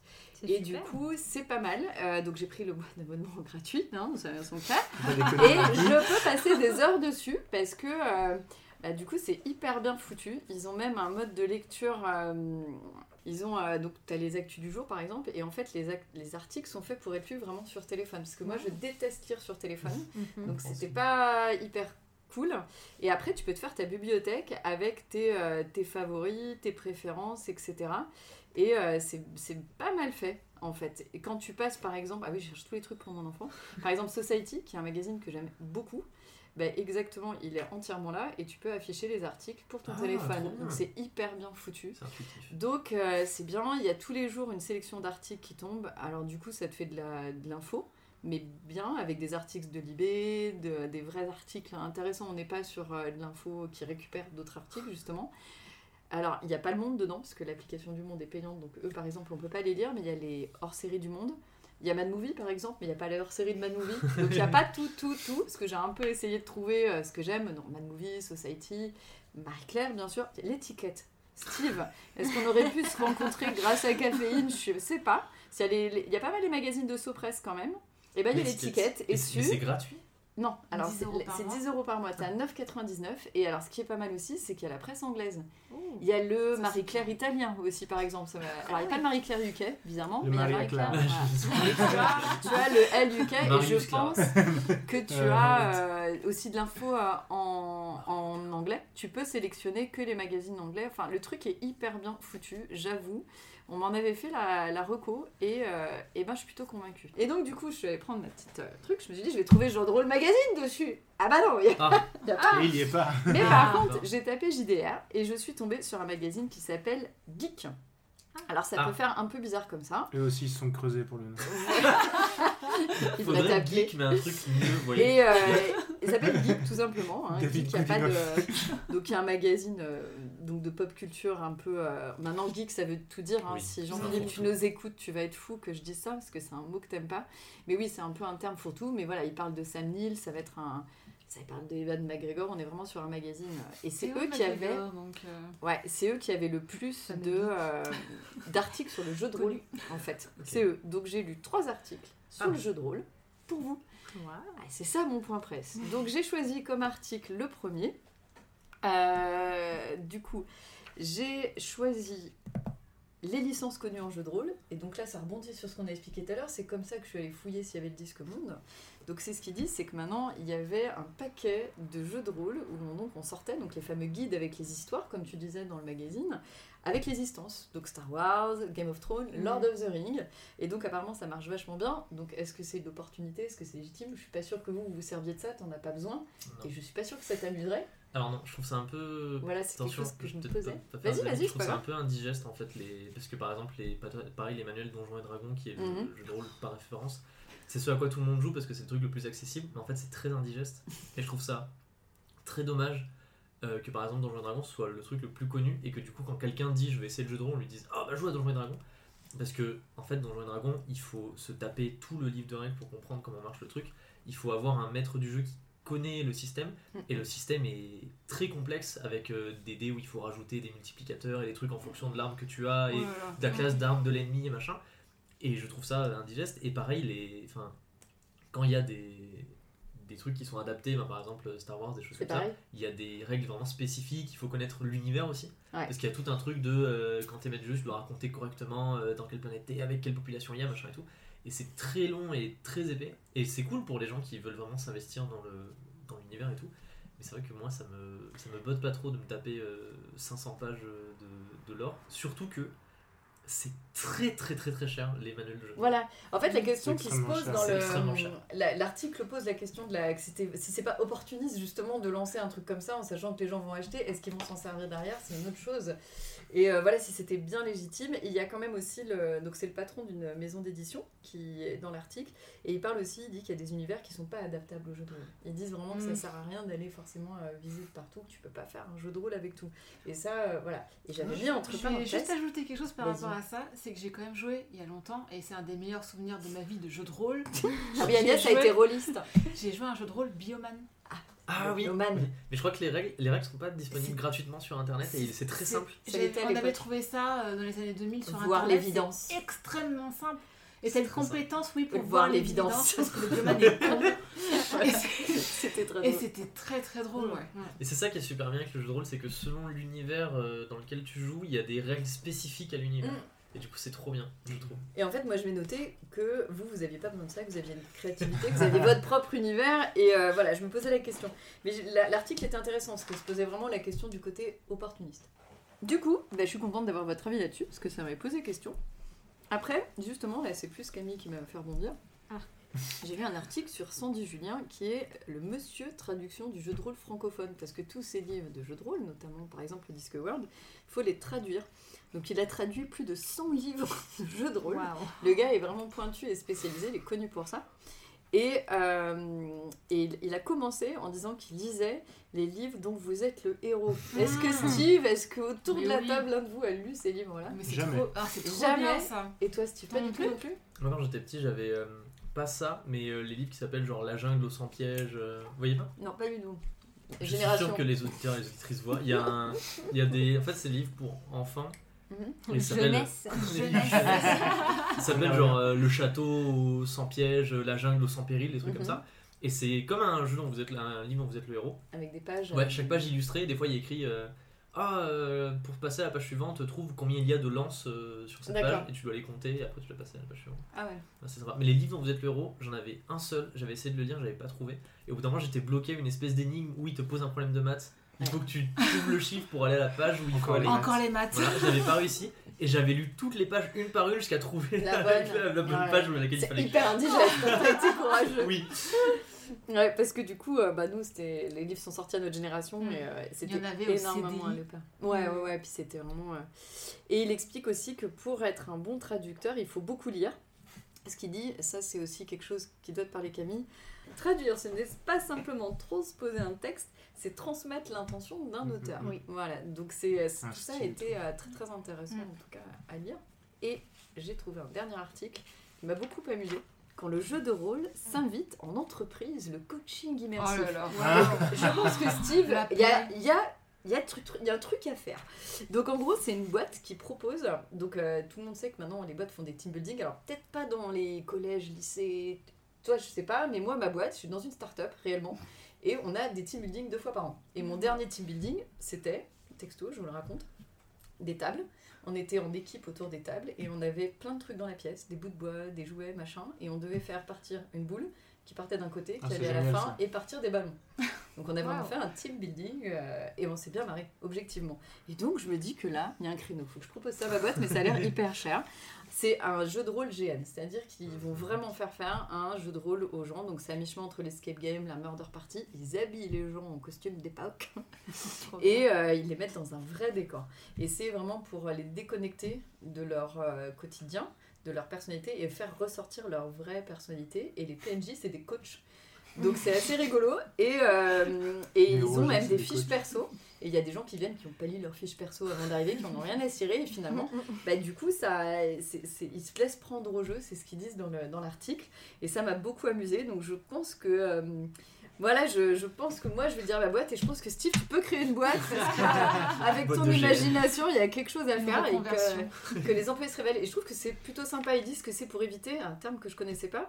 Euh, on connaît tous le burn-out, mais Le c'est pour éviter burn-out. le board-out. Voilà, le burn-out. exactement. Ah Ouais, ouais. des mots. là. Ah bah ça, tu sais bien, c'est les anglicismes. hein, donc, serait euh, l'angoisse ça, dans ma boîte hein, quand même. c'est vrai Ouais. Ah moi je pense que ça m'aiderait bien dans la mienne. Ouais. Mais il y en a peut-être qui se laisseraient pas faire. C'est trop marrant, c'est que euh, t'organises ça avec ta boîte et que genre tu sors de la boîte et tout, et t'arrives arrive et puis il dit ok voilà vos costumes et c'est genre euh, cravate chemise et puis il fait ok imaginez-vous vous êtes dans un bureau toi tu es le, euh, le- humaines toi tu es le patron Toi, tu es l'employé qui va se fiches faire virer.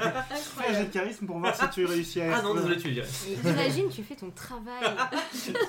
T'imagines l'enfer. allez on de roleplay rôle. Allez, fais un jet de, de traitement de texte. J'y pense, il y a un sketch super drôle du Golden Show où euh, ils sont autour de la table et ils jouent au jeu de rôle. Mhm. Et en gros, euh, il, euh, il co- du coup, il a la méthode du jeu qui commence la partie. C'est pas dit- là, c'est les mêmes Non. C'est- Non, c'est quoi C'est le, le- Golden Show. Je connais pas. C'est avec Monsieur Poulpe. C'est tout au début du. C'est Golden Moustache. Oui, c'est Ah, bah, non, mais c'est avant Golden Moustache, oui. il y avait Golden Ah Show. d'accord, je connais pas. C'était plein de sketchs et en gros ils sont autour d'une table et puis il dit ok euh, alors voilà vous êtes dans la rue euh, il y, a- il y a des mouettes et tout machin et il y a un bus qui s'arrête et genre il y en a un il est à fond et puis il dit oh, euh, vas-y euh, je serai à droite si j'ai pas ma carte de bus et il fait fais un G pour savoir si t'as ta carte de bus. Et en fait il y a un autre joueur qui dit mais attendez c'est nul euh. ok il dit ok ok on va faire un truc vous prenez le bus et là vous êtes chez moi et on fait une partie de jeu de rôle. Et en fait il faut une partie de jeu de rôle à l'intérieur de la partie de jeu de rôle. et il dit ok jette les dés puis il jette les dés puis il fait ok vu que t'as jeté les dés tu peux jeter les dés. Et ils sont perdus ils font jette les dés dans la vraie vie ou jette les dés à l'intérieur du jeu. C'est super drôle voilà Bah écoute, ça fait penser à ça. Jeu de rôleception. Et donc, tout ça pour dire que j'en ai lu que 3, mais qu'il y en avait plusieurs quand même sur le jeu de rôle. Donc, c'était une manière agréable, en tout cas, euh, je trouvais ça plus sympa que d'aller lire un livre peut-être avec des règles ou des avis sur des jeux de rôle auxquels je jouerais jamais. Parce que perso, j'ai jamais joué au jeu de rôle. Donc, euh, je ça va connais. venir. Mais ça se démocratise. Pour le Aïe aïe aïe aïe aïe ça démocratise beaucoup le jeu de rôle et Ouais, ça devient de plus en Mm. plus euh, de, de moins en moins euh, Niche. Oui Mm. niche et Mhm. surtout mal vu avant c'était Mm. très mal Ouais, vu euh, Oui. de, de jouer parce qu'il y avait il y avait peu de ressources je pense aussi et que c'était Bah, Donjons et Dragons qui Ouais. était très mis Ma mère en était pas rassurée quand j'allais jouer. euh. Ça m'a Puis surpris. même à l'école, quand tu disais que tu faisais du jeu de rôle, tu passais vraiment pour C'était la le, honte. Oui, le voilà. nerd de service. C'est ça. euh, ouais. ça et les mangas, on a été des super Ah ouais, avec non, Annie. euh, Ça, ça se les mangas. euh, Les mangas, maintenant, ouais. tout le monde lit des mangas. Oui, alors c'est ça. Et la culture geek se démocratise beaucoup, le jeu de rôle aussi, Mm. notamment grâce à Stranger Things dernièrement. J'étais Oui. sûr que t'allais lire ça. Ah, ouais, c'est. Non, mais C'est même Kate c'est. Bush se démocratise. Et alors Stranger Things, vu que tout le temps ils jouent au jeu de rôle, ils- Ouais. alors il y a même Donjons et Dragons qui ont sorti des, des packs spéciaux Une Stranger Things. extension. Oui, oui, c'est vrai, une extension Stranger Things. Et euh, Attends, du coup, bah, grâce à ça, les gens beaucoup de Primark. Non, mais- est Stranger Things. Non, mais c'est cool à la rigueur. c'est c'est bien. Ça aussi, ça se démocratise dans le sens où on, on comprend de plus en plus le potentiel du jeu de rôle et que c'est pas juste un truc, euh, juste Donjons et Dragons, qu'il y a plein de choses qu'on peut faire avec. Et euh, il y a plein de gens, bah, rien que par exemple un truc super connu qui est le loup-garou de tierce lieu, Oui, Oui. c'est un jeu de rôle. oui, bien Clairement, sûr. parce que t'interprètes Ah, un joué. personnage et tout. Jeu de rôle. Voilà, on comprend, je trouve qu'on comprend de plus en plus le sens large du terme Oui, jeu de rôle, sûr. plutôt que juste, ok, c'est des geeks autour d'une table qui additionnent Ouais, des ouais. chiffres. Mm. Et c'est cool. C'était- très fermé, enfin le principe même du jeu de rôle était très fermé Ouais. et je pense qu'avec le podcast qu'on fait nous, euh, on montre Ah bah- peut-être un, un, Un aspect. un aspect du jeu de rôle qui est Mm. beaucoup plus libre, ouvert et même s'il y a des règles, c'est beaucoup plus facile Oui. à Maintenant, on a l'impression d'écouter une histoire quand on vous suit. Oui, bah, c'est ce qu'on Ouais, essaie de faire. Ouais. ça, C'est hein. un- on a un peu. on a- C'est un peu une web série, mais. de- euh, Voilà, c'est un peu une web série, et puis on l'a Mm. aussi lancé pour dire. Bah, en fait, tout le monde peut en faire, c'est pas obligé de jouer sur un système super compliqué, même avec des trucs tout simples, on peut en faire. Mm. Il n'y a pas besoin de des trucs de ouf, ça peut être de l'improvisation et tout, et, euh, Mm. et voilà. Parce que c'est vrai qu'il y a un côté très fermé, il faut connaître 100 000 livres de règles, il faut connaître les trucs et tout, Mm. alors qu'il n'y a pas besoin. Connaître les bestiaires, les machins, Voilà. les trucs comme ça. Notre imagination. Tout à fait, Oui, c'est ça qui est cool aussi dans le jeu de rôle. Ouais, Oui, c'est super fait. libre. Mm, Tu, tu peux faire ce que tu veux en fait. Tout à fait. Et en fait, par contre, dis, quand même, tu vois, ouais. tu dis que c'est Stranger Things, qui est une série qui se passe dans les années 80, ce qui prouve bien que c'était la hype à ce moment-là. Non, mais voilà, c'est ça qui est rigolo, c'est que ça, ça engendre des. Mm. Moi, je trouve ça assez fascinant en fait de voir les, les cycles et euh, ça, ça- Après, les gens le font à la sauce de l'époque. On n'est pas Mm. non plus euh, justement sur le jeu de rôle comme tu dis à l'époque, mais c'est assez marrant parce que c'est vraiment c'est à la mode dans les années 80 et ils ont le, le cliché du gamin qui joue au jeu de rôle dans la série. Oui, bah oui, c'est ça. Oui, oui, complètement. Donc voilà. Donc voilà ma petite euh, donc euh, bonne découverte de caféine. Merci les amis. Mais euh, Voilà. va- vas-tu garder l'abonnement? Je sais pas. Ah. Je te dirai le mois prochain. Ouais. Parce que si on fait un point de presse tous les mois, et puis c'est pas pratique pour les mots fléchés. Hmm, je réfléchis. Ah, mais voilà, euh, voilà. c'est pas mal. Mais c'est pas mal. Bon, on va passer à nos lectures en bref.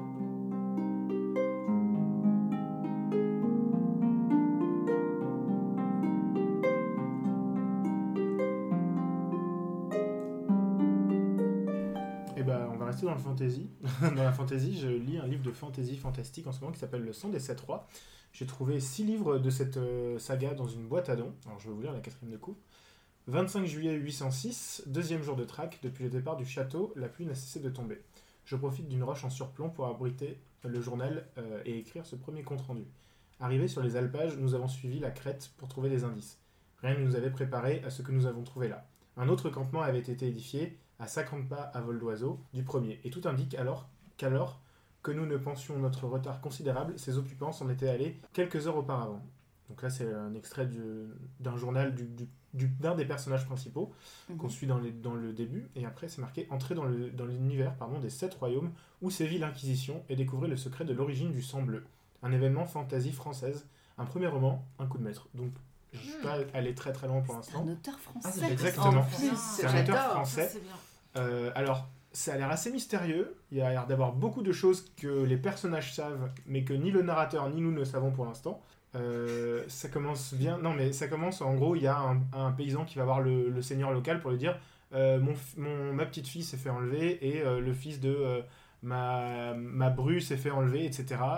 On découvre qu'ils ont laissé un paquet de pièces précis qui correspond apparemment à un rituel précis dont, on, dont les personnages savent. Et donc, euh, bah, il y a le personnage qui parle là, dans son journal qui va, les, qui va partir à la traque de, des personnes qui ont enlevé les enfants.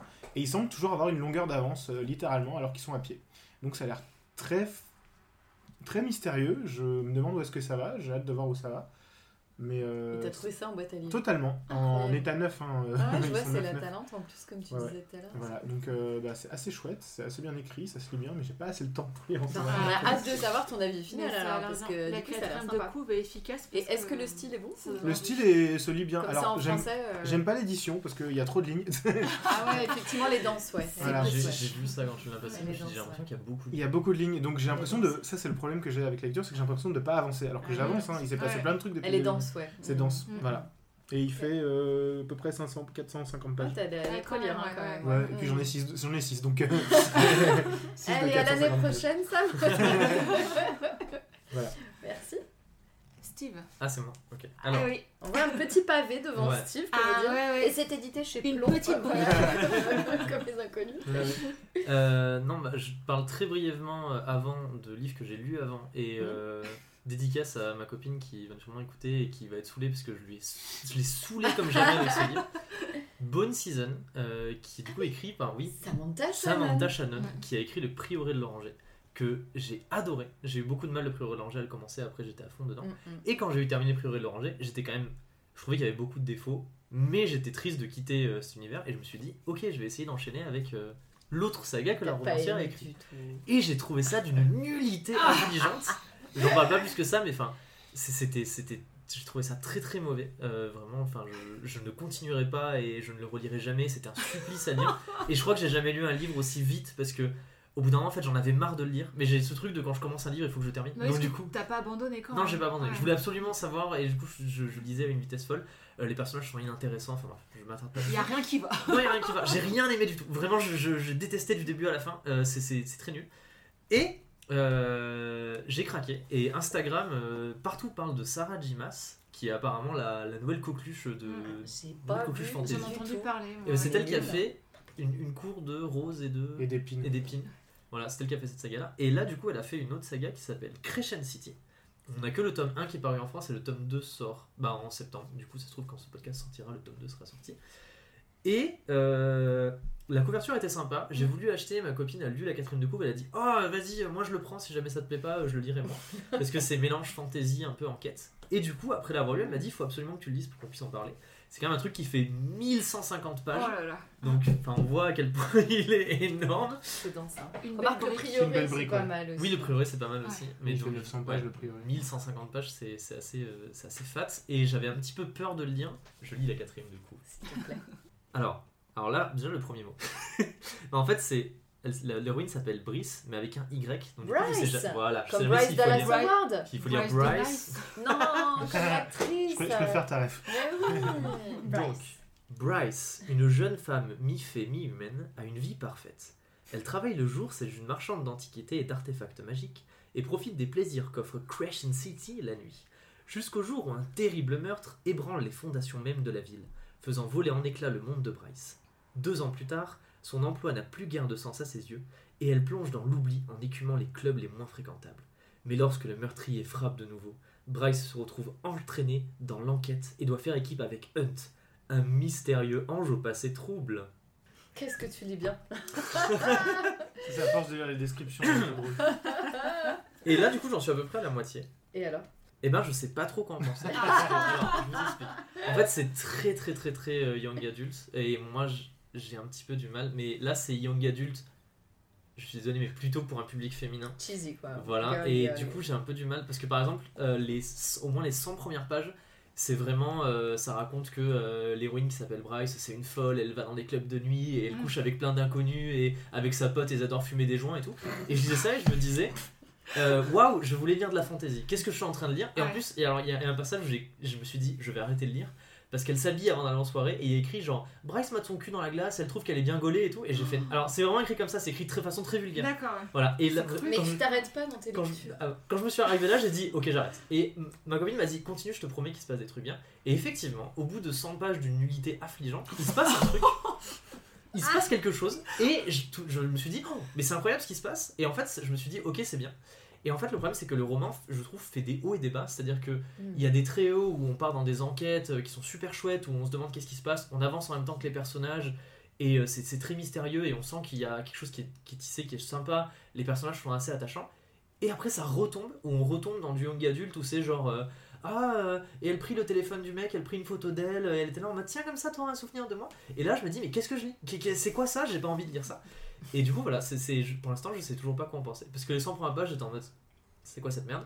Après, j'ai enchaîné, j'ai fait ok, c'est super bien. Et des fois, je retombe et je dis à ma copine, mais qu'est-ce que c'est que ça? Enfin, c'est nul. C'est en. Voilà. Ouais, c'est. Je, te définitif. confierai pas si jamais j'ai l'impression que j'écris un Ah non, livre. mais alors, il fait.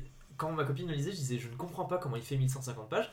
Maintenant, je comprends. Ouais. Avec des passages de Bryce mate son cul dans la glace, je dis, ok, Mm. je comprends pourquoi il fait 1150 pages. Et je pense que si j'étais éditeur et que je reçois ça, euh, je, je réponds à l'autrice, c'est très bien, on va faire des coupes. On va, dégraisser, voilà, ouais. on va enlever plein de trucs qui servent à rien parce que vraiment. euh, C'est il y a dommage. des problèmes. Voilà. Mais sinon, c'est, je trouve que le style est assez sympathique à lire. L'histoire est assez prenante. Les personnages sont intéress- assez intéressants. Et si vous, ça vous dérange pas d'avoir des passages un peu cheesy euh, de filles euh, un peu bizarres et de genre. Ah bah bravo de filles. Bon, ah mais bah non, mais- voilà. d'héroïne, fille, qui est en mode Ah, c'est trop une folle, elle aime bien sortir dans les clubs et tout. Ce qui Je me dérange. Voilà, je suis crazy. Moi, je pense qu'à ta place, j'aurais abandonné en fait. Pourquoi Mais- tu lis pas gagner la guerre? Mais en plus, parce que- attention, parce que je ne faites pas dire ce que j'ai pas dit, ça me dérange pas les héroïnes qui sortent dans des boîtes et qui couchent avec des inconnus, j'ai pas de problème avec ça. Sauf que quand je, que tu voilà, quand je lis de la Ouais. fantasy, Oui, bien sûr, je m'en pas- fiche un petit peu que l'héroïne couche avec des inconnus, c'est pas ce que j'ai rangé envie. au rayon fantasy ça? Oui, Euh, oui, oui, oui, c'est rangé au rayon Ah. fantasy. oui, Le rayon. Et pas Il y a pas de rayon? Le rayon Des fois, c'est aussi un rayon euh, young adult. et, Oui, je euh, pense, Le même rayon que. Pratchett du coup. C'est c'est ça, il y a Pratchett à côté. Il y a, Pratchett, puis il y a ça, quoi. Alors, c'est, ça que je trouve un peu complexe avec les livres de fantasy. Mm. C'est que quand tu prends un livre de fantasy, tu sais jamais si ça va être très young adulte, très euh, pour les jeunes, pour les jeunes, entre guillemets, et euh, un petit peu truc de fille avec euh, oh là là, il est trop beau, machin et tout, ou si ça va être vraiment de la pure fantasy. Mm. Oui, parce que Twilight, c'est de la fantasy. Oui, voilà, donc je trouve, sait ça, pas. je trouve ça, je trouve ça bizarre la classification fantasy. Ouais, c'est pas. Alors, un bon épisode de quatrième découvre ne serait pas là sans quelques références classiques, les enfants. Hein, donc, parce que moi, je rappelle que vive les classiques. Euh, et pourtant, euh, Georges, ça n'a pas été un coup de foudre. Euh, donc, je lis en ce moment. Alors, je lis aussi Françoise, hein, bien sûr. Mais, donc, je suis allée au Père On en parlait tout à l'heure. Et je suis tombée sur une bio de Georges Sand qui s'appelle La Lune et les sabots de Huguette Bouchardot, les Eh enfants. ben, Wow. Donc ça coûtait 3 euros. Je dis oh et tout ça. Alors je vous explique. Georges Sand et moi, c'est très compliqué. On s'est rencontrés en cinquième. Merci ma prof de français. C'était pas un crush. Voilà, ça n'a pas été un crush. Euh, J'ai lu La Petite Fadette et ça a été un supplice de lire La Petite Fagette. C'est un roman euh, paysan. Je sais pas si vous connaissez Georges. Elle est plus connue pour d'autres choses. Elle est pas du tout. euh, elle est plus connue pour son histoire d'amour avec Chopin, avec Musset, beaucoup plus que pour euh, pour ses livres. Finalement, l'arrivée, c'est un peu ce qui en ressort, mais c'est quand même une autrice qui est assez classique et qui était assez lue. Elle a un style très naturiste en fait, donc voilà. Je vous laisse deviner ma lecture en cinquième de La Petite Fadette, cette petite fille un peu sorcière avec deux jumeaux amoureux d'elle au fin fond du Berry. C'était pas simple. Donc ça, c'était ma première rencontre. Puis il y a eu la deuxième. Je suis allée visiter sa maison d'auteur, enfin d'auteur dans le Berry à Nohant. Et là, c'était super. Parce qu'en fait, justement, voilà, plus que d'être une autrice, c'est aussi une femme qui était, euh, qui voulait changer. Donc elle s'appelle Aurore Dupin. Elle est devenue George Sand. Donc Mhm. déjà rien que ça était moderne à l'époque, que ce soit dans les vêtements, les vêtements pardon, dans la manière d'écrire. Et donc elle avait autour d'elle toute une foule de personnages célèbres et intéressants. Donc il y a eu Musset effectivement, donc Alfred Musset qui était poète, dramaturge, et elle a eu Chopin très longtemps. Donc elle appelait Chopinet. J'ai découvert ça cet après-midi, ça m'a un peu cassé le game, mais bon. Voilà, et, euh, et elle avait aussi Delacroix, qui était proche de son fils. Enfin, il y avait toute cette cour-là. Et donc, elle passait son temps entre le Berry et Paris. Elle trimballait le piano de Chopin d'un côté à l'autre, sur la charrette. On est au 19e siècle. Et, euh, et il y avait- dans sa maison, donc elle a une espèce de corps de ferme. Elle est enterrée elle-même dans le cimetière. Et donc, du coup, on a tout est installé. Il y a une table installée avec tous les gens célèbres en petits panneaux qui sont là avec sa vaisselle. Enfin, c'est hyper touchant. Et elle dirigeait ce domaine. Elle, c'est une femme qui a été séparée. Enfin, c'était pas tout à fait des divorces à l'époque. Enfin, c'était vraiment très moderne. Ses enfants, là, en a eu un de son mari. Puis sa fille, elle a eu avec quelqu'un d'autre avec qui elle trompait son mari. Enfin, c'était vraiment quelqu'un de très libre pour l'époque. Et ça, par contre, ça, ça m'a beaucoup plu. Donc, à la fin de la visite, je vais dans le cimetière et je lui ai dit Ça va, on est copines, c'est bon. Voilà. Jusqu'à cet après-midi. hein. Voilà. Et donc, du coup, bah, quand je suis tombée sur ce livre sur George Sand, je voulais lire les mémoires de sa vie, parce qu'elle a écrit des mémoires de sa vie. J'aime beaucoup donc les classiques, mais aussi les biographies de tout et n'importe quoi, hein, que ce soit Agassi, Schwarzenegger ou George Sand. Et je me suis dit, euh, il faut que je prenne ce livre, ça a l'air sympa. Et en fait, c'est pas mal du tout. Donc, il s'appelle La Lune et les sabots, parce que justement, son côté lunaire, elle écrivait notamment la nuit. Et les sabots pour le côté très terrien qu'elle avait à faire vraiment tenir son domaine et sa maison de Paris qu'elle avait aussi, attention, pour que tout le monde puisse vivre, etc. Elle a, vraiment, euh, c'était quelqu'un qui avait vraiment une sacrée poigne, je pense.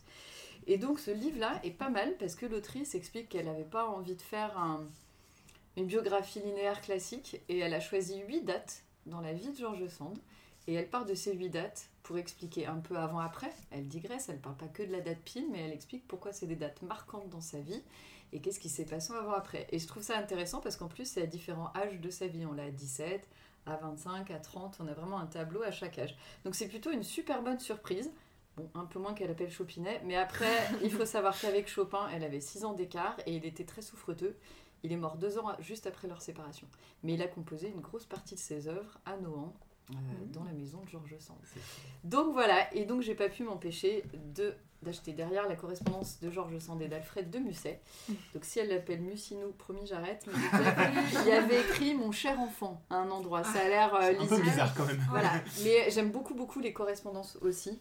Euh, j'ai lu une correspondance d'Anaïs Nin avec Henri Miller, j'en ai une de Maria Casares aussi, donc euh, je pense que ça va être très très intéressant à lire et peut-être qu'on sera quand même réconciliés, mais je pense que je relirai jamais la petite fadette parce que là ils en parlent. hein.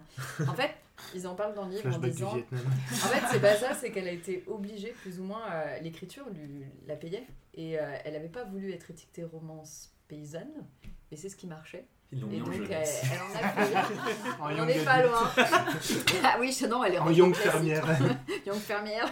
Elle a été obligée, plus ou moins, d'en écrire parce que ça marchait bien et que ça plaisait, et ses éditeurs lui ont demandé d'en écrire plus.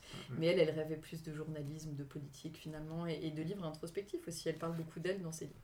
Donc voilà, donc euh, bonne découverte. Là, si vous voulez le lire, je vous le prête. Mais j'ai comme un petit doute autour de la table. pas trop faux, pas trop de Georges. Est-ce que du coup il y a la fameuse lettre euh, que tout le monde connaît C'est un fake.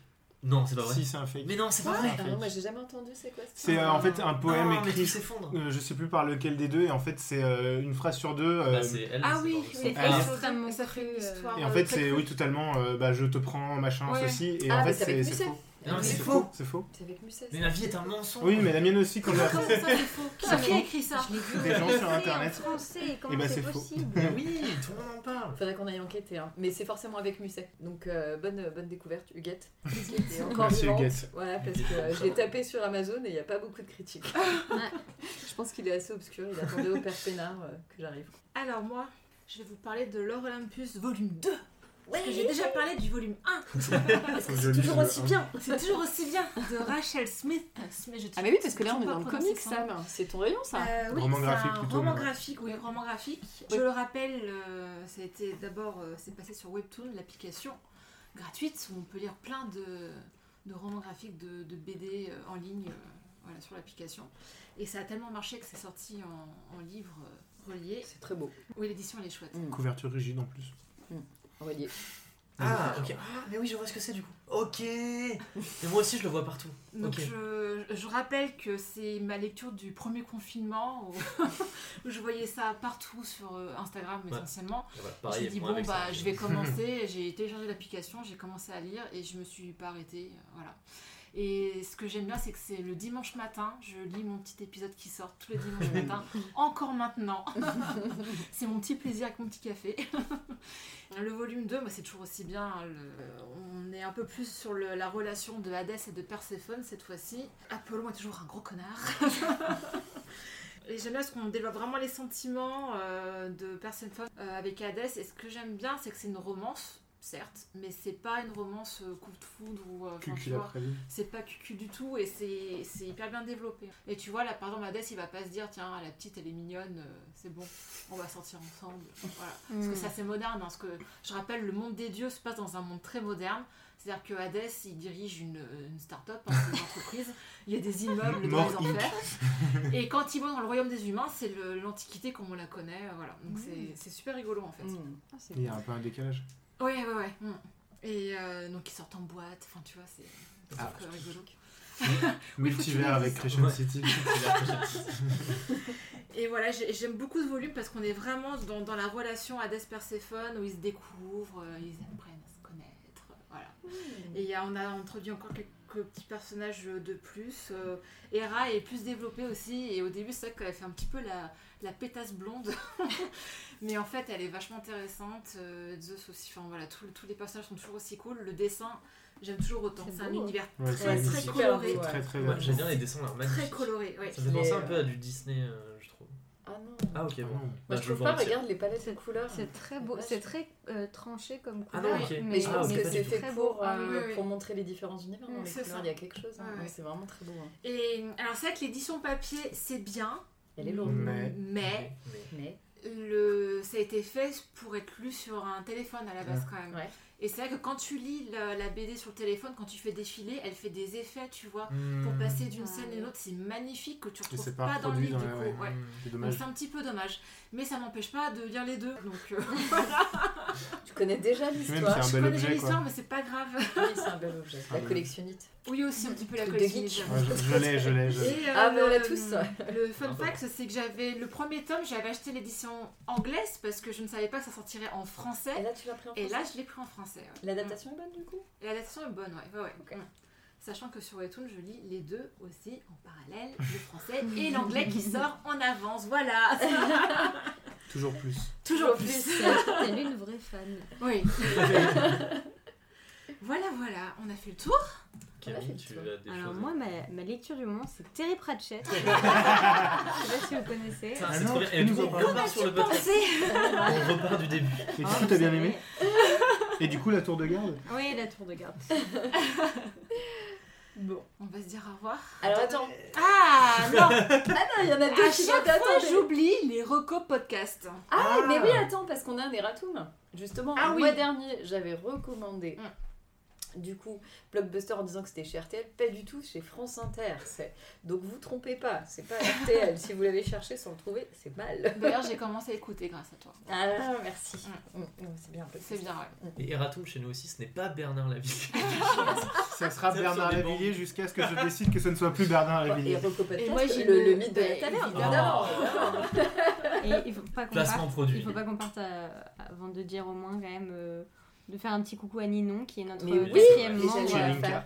quatrième membre de la, Bien du mythe de la taverne, chez Linka, qui on pense très fort, mais qui n'aime pas lire. Voilà. Et donc t'avais un.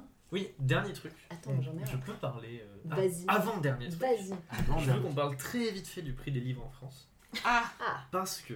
Tu Alors, nous parler de la Jack Lang ou c'est comment? Non, non, c'est juste que, alors, euh, je trouve, enfin, de manière générale, je trouve que le prix des livres, ça va. Je trouve par contre que euh, le prix des, des livres poche, c'est Ah, bien, parce que généralement, c'est oui. moins de 10 euros, Mm, mm. donc ça, ça va. Par contre, je trouve que le, livre, le prix des grands formats, qui des fois culmine à 30 euros, c'est un peu hyper beaucoup. cher. Voilà, surtout, enfin, moi j'ai eu une époque euh, où j'étais étudiant et 30 euros un livre, c'était mon budget du mois, donc Mm. c'était pas possible. Ah, moi je lis les livres. Mais par contre, ce que je trouve qui est un peu inadmissible, c'est que les promos sur les livres en France, ça n'existe pas.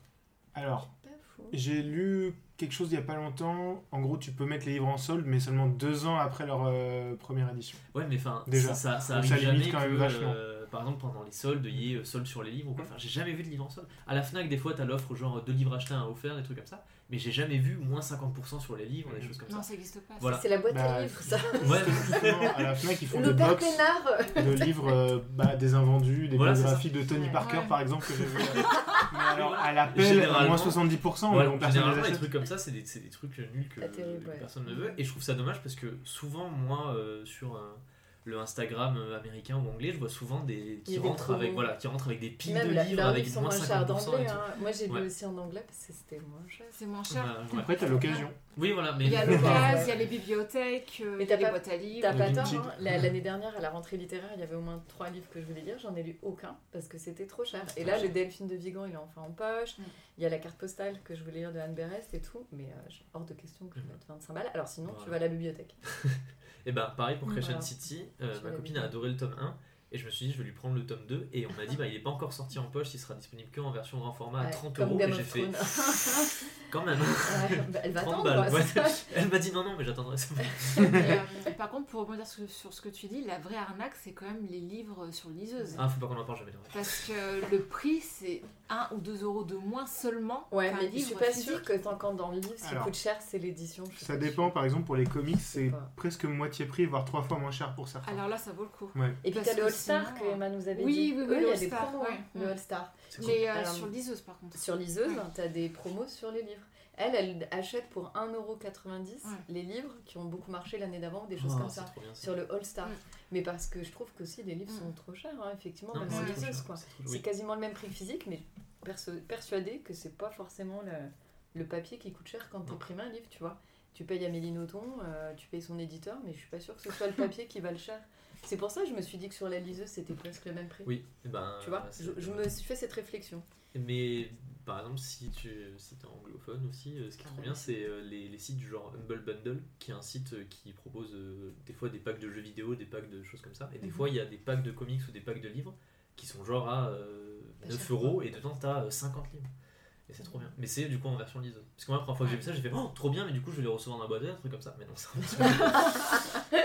C'est beau la donc, naïveté. je trouve ça, je trouve ça dommage. Donc, pour, pour livres pas chers, il faut soit ben, être anglophone et du coup acheter coup, ces Ouais. livres en version anglaise, Mm. soit ben, payer plein pot en français. et- Mm. Ah oui, ce qui me saoule aussi, c'est qu'on a plein de trucs qui sont pas édités en France, qui sont édités euh, en- en- dans les pays anglophones. Ouais. Des fois, je cherche des livres et je revois un qui trop bien et impossible de le trouver. Je fais, il est pas édité en France. ouais, ça arrive Ouais. aussi, ouais. Ouais, c'est vrai, on avait, on a- ça nous est déjà arrivé aussi. Ouais, Donc après, il faut lire en anglais. Ben Pas oui. le choix. Mm. Voilà. Dalek nous Dalek fait pas une petite nous- apparition. Bah non, mais il est venu nous Eh ben, il voir. Non, repart. il est un peu. Et il a, il a rien dit. Mais Il était écoute, sage. euh, il nous snob, hein, vache. Il a été sage. Trop Il aime, aujourd'hui. il aime trop pas les podcasts. Et donc, avant de finir, bah, j'ai une Oui. surprise. Non, parce que, Bon. euh, voilà. Donc, t'as autre chose à dire encore. Non, non, j'ai une surprise. C'était un haut de oh, ça alors Ah, ah, mais non, mais parce que Je l'ai vous mal êtes fait. venus, on est- vous savez que maintenant dans les goûters d'anniversaire d'enfants, on fait des cadeaux aux gens qui viennent. Donc je vous ai fait des cadeaux. Oh Alors j'ai là. fait de la Ouais. presse et tout. Alors ça c'est pour Ninon justement, tu vois, je n'ai pas Oh, oublié. c'est gentil. on Par contre, les feuilles sont pas de tombées couleur. sur les trois quarts des trucs, c'était tout pour grave. Steve, c'est pour toi. Merci. Alors c'est des bricoles, hein, parce que voilà, mais je me dis ça peut vous servir de euh, Sam. Ça vous fait des petits marque-pages. Je me suis dit que c'était très joli. C'est un vélo, j'espère. Voilà. Ça, ça Ça doit être toi, Camille. Ah, mais c'est toi que tu ouvres. Et Agnès le tien a franchement perdu ses ça. parce que même. Agnès en a un. Bah oui, que- je, je n'étais pas au courant. Non, parce qu'elle m'a mis des post-it. Dans... ah, non, mais j'ai lu le livre après Agnès. Il y avait plein de post-it dedans. Il n'y en a pas un qui tenait. Donc je lui ai fait Oups, je crois que j'ai déplacé tes post-it. Donc j'espère que cela colle. Bon, en C'est fait, des tu m'avais- rien, ne vaut. En fait, j'achète des post-it parce qu'ils sont jolis. Il y a des images bien. dessus, mais ils collent pas. Ça devait être ça dans le tien. Ah, Tu avais- bon. Tu m'as tellement gâté pour l'anniversaire que je sais plus qui a perdu ses feuilles. Mais Moi, j'ai- je pense. elles sont toutes au fond Moi, du j'ai sac. C'est pas grave, j'en ai plus, Steve, je suis C'est désolée. trop bien. merci. Voilà, donc vous êtes venus Merci au goûter d'anniversaire. Non, mais on offre des, on offre des, des Avec des cadeaux aux enfants gâteaux. qui viennent goûter l'anniversaire. Ouais, Et moi, si c'est mon anniversaire et qu'on offre des cadeaux aux autres jours, je suis vénère. hein. tu- En fait, tu fais des cadeaux. maintenant parce que ça n'existait pas. ça. Ah, mais non, mais en fait, les gens viennent, ils font un cadeau et quand ils partent, tu fais un petit sachet c'est- souvenir aux c'est autres. Ah. Avec des petits bonbons. Des petits post-it, Donc, je un vous ai joli mis, euh, Ça se fait beaucoup dans les Voilà. pays anglophones. Euh. Voilà, donc maintenant, je pense que c'est la mode, tu sais, Instagram. Donc vous avez tous un Goodie des petits quelque chose. Quoi, quoi, quoi. Je reconnais cette odeur, ça m'énerve. C'est du chai. Hein Ah, mais c'est Ah ouais, ça c'est trop bon ça. Du coup, on n'avait pas tort. J'ai dit Ah. mon cardamome et tout, mais Je me suis dit, vous pouvez prendre ça, des hein. notes pour votre jeu de rôle, faire un petit thé. J'ai de très beaux post-it. Et voilà, et Agnès, j'espère qu'il colle. Et vous aussi, ça. Voilà. Donc voilà, merci encore à vous d'être venus euh, un partager euh, un épisode. Très chouette. C'est trop bien. Et, euh, et Dalek, Sylvie. Il est trop mignon. Merci Dalek. Oh waouh Oui, c'est un chat- c'est un chat de cirque. Assassin's Creed. Et puis du coup, et ben, euh, à bientôt. Mais. À bientôt. attendez, il faut annoncer quand même, parce que on est venu chez vous, mais vous allez venir chez nous pour faire un- Ah Oh, une partie de jeu de rôle. Bien sûr, attendez. Ça va être chaud, ça va être déstabilisant. mais va être, ça va être Moi, trop j'ai- cool. j'ai pas de dés et je vais être super déstabilisée parce que je vais, je vais être être bonne, je vais faire des jeux de mots et je vais pas y arriver. ça va être l'angoisse totale. T'inquiète quoi. pas, moi j'ai fait un podcast de lecture, je dis pas. donc, euh, tout est possible. Hein, C'est- euh. Mon tour, tu vois, c'est ma situation. Ouais. Tu seras pas dans ton univers. Non, pas du bientôt tout. euh, Agnès et Charlotte dans le mythe de la taverne pour un épisode spécial. Ouh. Ah, je tease, teasing. ouais, Ouais. je tease en plus, il y aura sûrement des histoires de noblesse, de mariage et de bal. Voilà. Ah On pensait que t'allais Même me nous, on en savait pas. bibliothécaire, on s'est dit. Non, parce qu'après j'ai vu votre passion pour Jane Austen, donc je me suis dit, ah, Ah, tu nous manques à Je me disais, c'est pas un vrai épisode de quatrième écoute sans Dalek quoi. Ah ouais Et donc du coup, eh On ben, euh, on, a- on accepte vraiment euh, cette collaboration et Ah on va oui. beaucoup s'amuser. Et puis si vous avez envie de revenir, Ah, mais Ah avec oui, avec plaisir. plaisir. Pas. Ouais, c'était très chouette. Très sympa. Oui, j'ai perdu. C'était très... Ça va être un épisode très très long. Et donc à bientôt à tout le monde sur les Oui, réseaux. des Merci encore de nous écouter comme d'habitude. Voilà, on vous aime. On vous aime. Merci. Et à- au mois prochain. Au revoir. Au revoir.